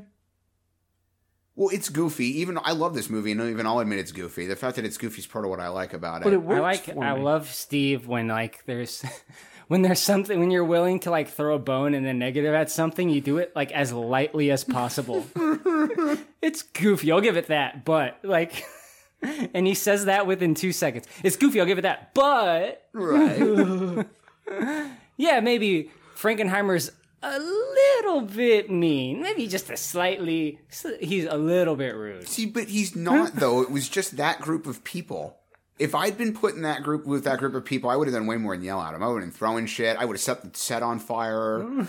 I would have told Brando to eat shit and die or learn his fucking lines. Like He points the laser pointer at your dick. Right. Yeah. I mean, exactly, dude. I mean, in fact, um, you know, I should have brought it up when we were doing the, the podcast, but uh, go back to the documentaries about Apocalypse Now and listen to what Scorsese said about working with Brando. What did he say? It, I don't not- know that one. Brando was supposed to have read the Joseph Conrad book Into the Heart of Darkness before the film because that's what the movie was based on. Sure. He refused to read it. He told them he was going to, and then showed up the first day of, of shooting and said, "I didn't bother to read it, and I'm not going to." That I remember Um, from the pod. Scorsese had that have somebody sit with him and read it to him every day on the set because it's the only way he would allow it to even get into his head. And then he refused to even really think about it when he was de- developing the part. He also, as per usual, this is a consistent every single person who worked with him going back to Streetcar Named Desire, I've heard say. He he never learned his lines ever ever learned his lines. Apocalypse Now he did not learn his lines. Moreau he didn't learn his lines. He did another movie with De Niro and Edward Norton. I think was called The Heist, and they had to do the same thing with him there that they did on Moreau. They put a headset in his ear, and Yeah. somebody had to read the lines ahead because he wouldn't learn his. Lines. We dialogue. talked about that, but like, how does one become known as the greatest actor if that's the way they work? Like, how does that slip into place? Like, how is that possible? Well- is he does is it earned his greatest actor Because title? the bar back then, I'm gonna get a lot of shit for this. No, I the think I'm bar agreeing with back you. then used to be very low. Yeah, I mean Laurence Olivier was the greatest Shakespearean actor in the world at one point. He's just not. I heard people say I, I heard someone once say on a podcast like acting like back in like the old days like in like the 50s and before. Right. It was like it was a white man and he would talk very seriously like Yes. this. And then he would get mad. Yes. And that's like, "Oh my god, the greatest actor of all time." There are a few a few examples I can pick out where there was enough like, nuance in it that Peter O'Toole in some of his roles, Anthony Hopkins before a lot of people knew who he was in the 60s and 70s. You know, there's a lot there are some but yeah, I just I don't I think he was a good actor, but I don't think he ever deserved that particular sobriquet. For the record, I'm still sitting on a fire Frankenheimer pun that'll make you guys chuckle for like two seconds. I mean, I but you know, like it's it's really interesting to me that if you look across the history of Frankenheimer's career, the every single movie he worked on where they commented, except for one, on and every other instance, the people talked about him being an actor's director and loving working with him and wanting to work with him. Charlize Theron admitted during um, interviews after doing Reindeer Games that she knew the movie was going to be bad and wanted to do it anyway because it was an opportunity to work with him. And I refuse to believe that someone like Theron wouldn't have known if he was just the kind of director who screamed at people for no reason and, and didn't ever get any work done. So the one example where the actors after the fact are have all these terrible things to say about him is an incredibly troubled production that had been going the wrong direction since day one and they happen to be actors like Val Kilmer and Marlon Brando who both have this history of like they don't learn their lines they're difficult to work with they burn people with cigarettes they refuse to read the background material they argue with you about the script they want to turn their character into a dolphin person. Like I, you know, I, like I'm, again, I say the same thing I said when we did the podcast. It doesn't necessarily merit him really outright screaming at people, but at the same time, that's not the only story about a director doing it. I've heard stories about Spielberg yelling at people. I've heard stories about Ridley Scott yelling at people. I've heard stories about James Cameron yelling at people. In fact, James Cameron's always yelling at people. right. You know, and, and Ridley Scott's another perfect example. It's the crew on Blade Runner hated him so much they were showing up at one point wearing shirts that basically said Ridley Scott is a dictator. Like, So I'll say this, Steve. So like Frankenheimer, he could be like totally cool like 99% of his working time. Right. But like if he treats people like shit on one movie, that like still counts. I'm not saying he lives his life that way, right? I'm not saying he's this is the way he is 100% of the time. But it sounds like he reacted badly to other people who are also reacting bad. You know like how people say like two wrongs don't make a right. Yeah, yeah, and an eye for the eye makes the whole world blind. But it, the flip side of the coin is, is what would uh, like, I mean, what was the alternative? You know what? You're right because I did like the way the movie came out. Well, well, no, but even look, even Frankenheimer told people after the fact he didn't like the movie. He didn't get. He, he would specifically tell people, "I didn't get hired to make that movie well. I got hired to get it made." I, like, Josh, who's the real animal? Oh, I think, I think, uh, yeah, I, I don't know. society. I like, yeah, fine. Two wrongs don't make a right, but like, I'm not going to hold him accountable as some kind of asshole because he freaked out at people who put him in a put in, put in that position. Like, Val Kilmer felt like he was in danger, Steve. You heard it out of his mouth. Yeah, I mean that's that's part of why I push back on this is because the, the I, I don't frankly trust what came out of those actors' mouths. I don't trust Fairuza Balk when she said she got her screamed in her face. I, I've heard people when talking at the volume I'm talking now. like, Why are you screaming at me? You know, like I don't trust her when she says it. I don't trust Val Kilmer's saying I don't feel safe, especially when the recording he had to back it up with His nothing. damning evidence, though, Steve. His damning evidence, like I don't, I, you know, like you know, it, it, it, and I'm yeah, fine. Val Kilmer had kind of a funny joke. The flip side of that coin is Val Kilmer can show up on sets with his lines memorized as often as he wants, but it doesn't make him an actor. You know, like Damn, Steve, fucking taking shots. uh, you know, well, I it, I think it's very very uh, very telling that I, don't- I don't think there's almost anybody that worked with him that had much of anything positive to say about the experience after the fact. In fact, Joel Schumacher tried defending him once before they made Batman, saying they'd worked together before and it wasn't bad. And then after Batman, Schumacher basically said, I was wrong, I'll never work with him again. I see how it is. Steve has taken a side. Well, we'll get into it when we get around to Ronin, but I was I was pretty lukewarm on the film to be honest. So like between Island of Dr. Moreau, Reindeer Games, uh, and Ronin, like That those are the movies you've seen of Frankenheimer. You mean right? it's 0 for three. It's 0 for three for me. Like I don't think Frankenheimer's throwing out the bangers you think he is, Steve. Well, okay. First of all, two of those three movies are admittedly bad, and I'm like, there's no argument with me on that. They're also considered the, like two of the worst things you ever worked on. Ronin's kind of subjective thing. I don't. I didn't expect either of you would come back saying, "Yeah, it's amazing," but uh, you know, I think if you look back over the course of what he's done in total, and you consider how much better crafted at least Ronin is as a film than the other two, like the I, I think there's an easy accusation to run to where like Moreau turned out to be a nightmare and Reindeer Games didn't turn out to be good, so he must just not have been good. But with Moreau, he inherited a disaster he had nothing much to do with except getting it finished. And Reindeer Games, I don't know what happened with that. I don't have any excuses for that, aside from the point out that like I like I'm a huge fan of Tim Burton, right? But some of what Tim Burton has directed is garbage. Like I know how Corey feels about Burton's version of Charlie and the Chocolate Factory. Like I love Ridley Scott as a filmmaker, but um, the uh, Alien prequels are, are not very good. Yeah, exactly.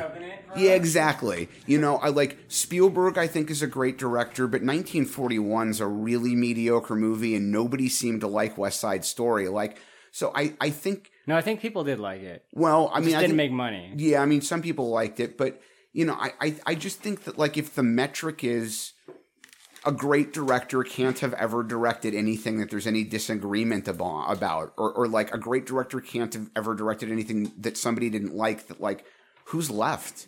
Like seriously, who's left? Who can you name? James kn- Cameron.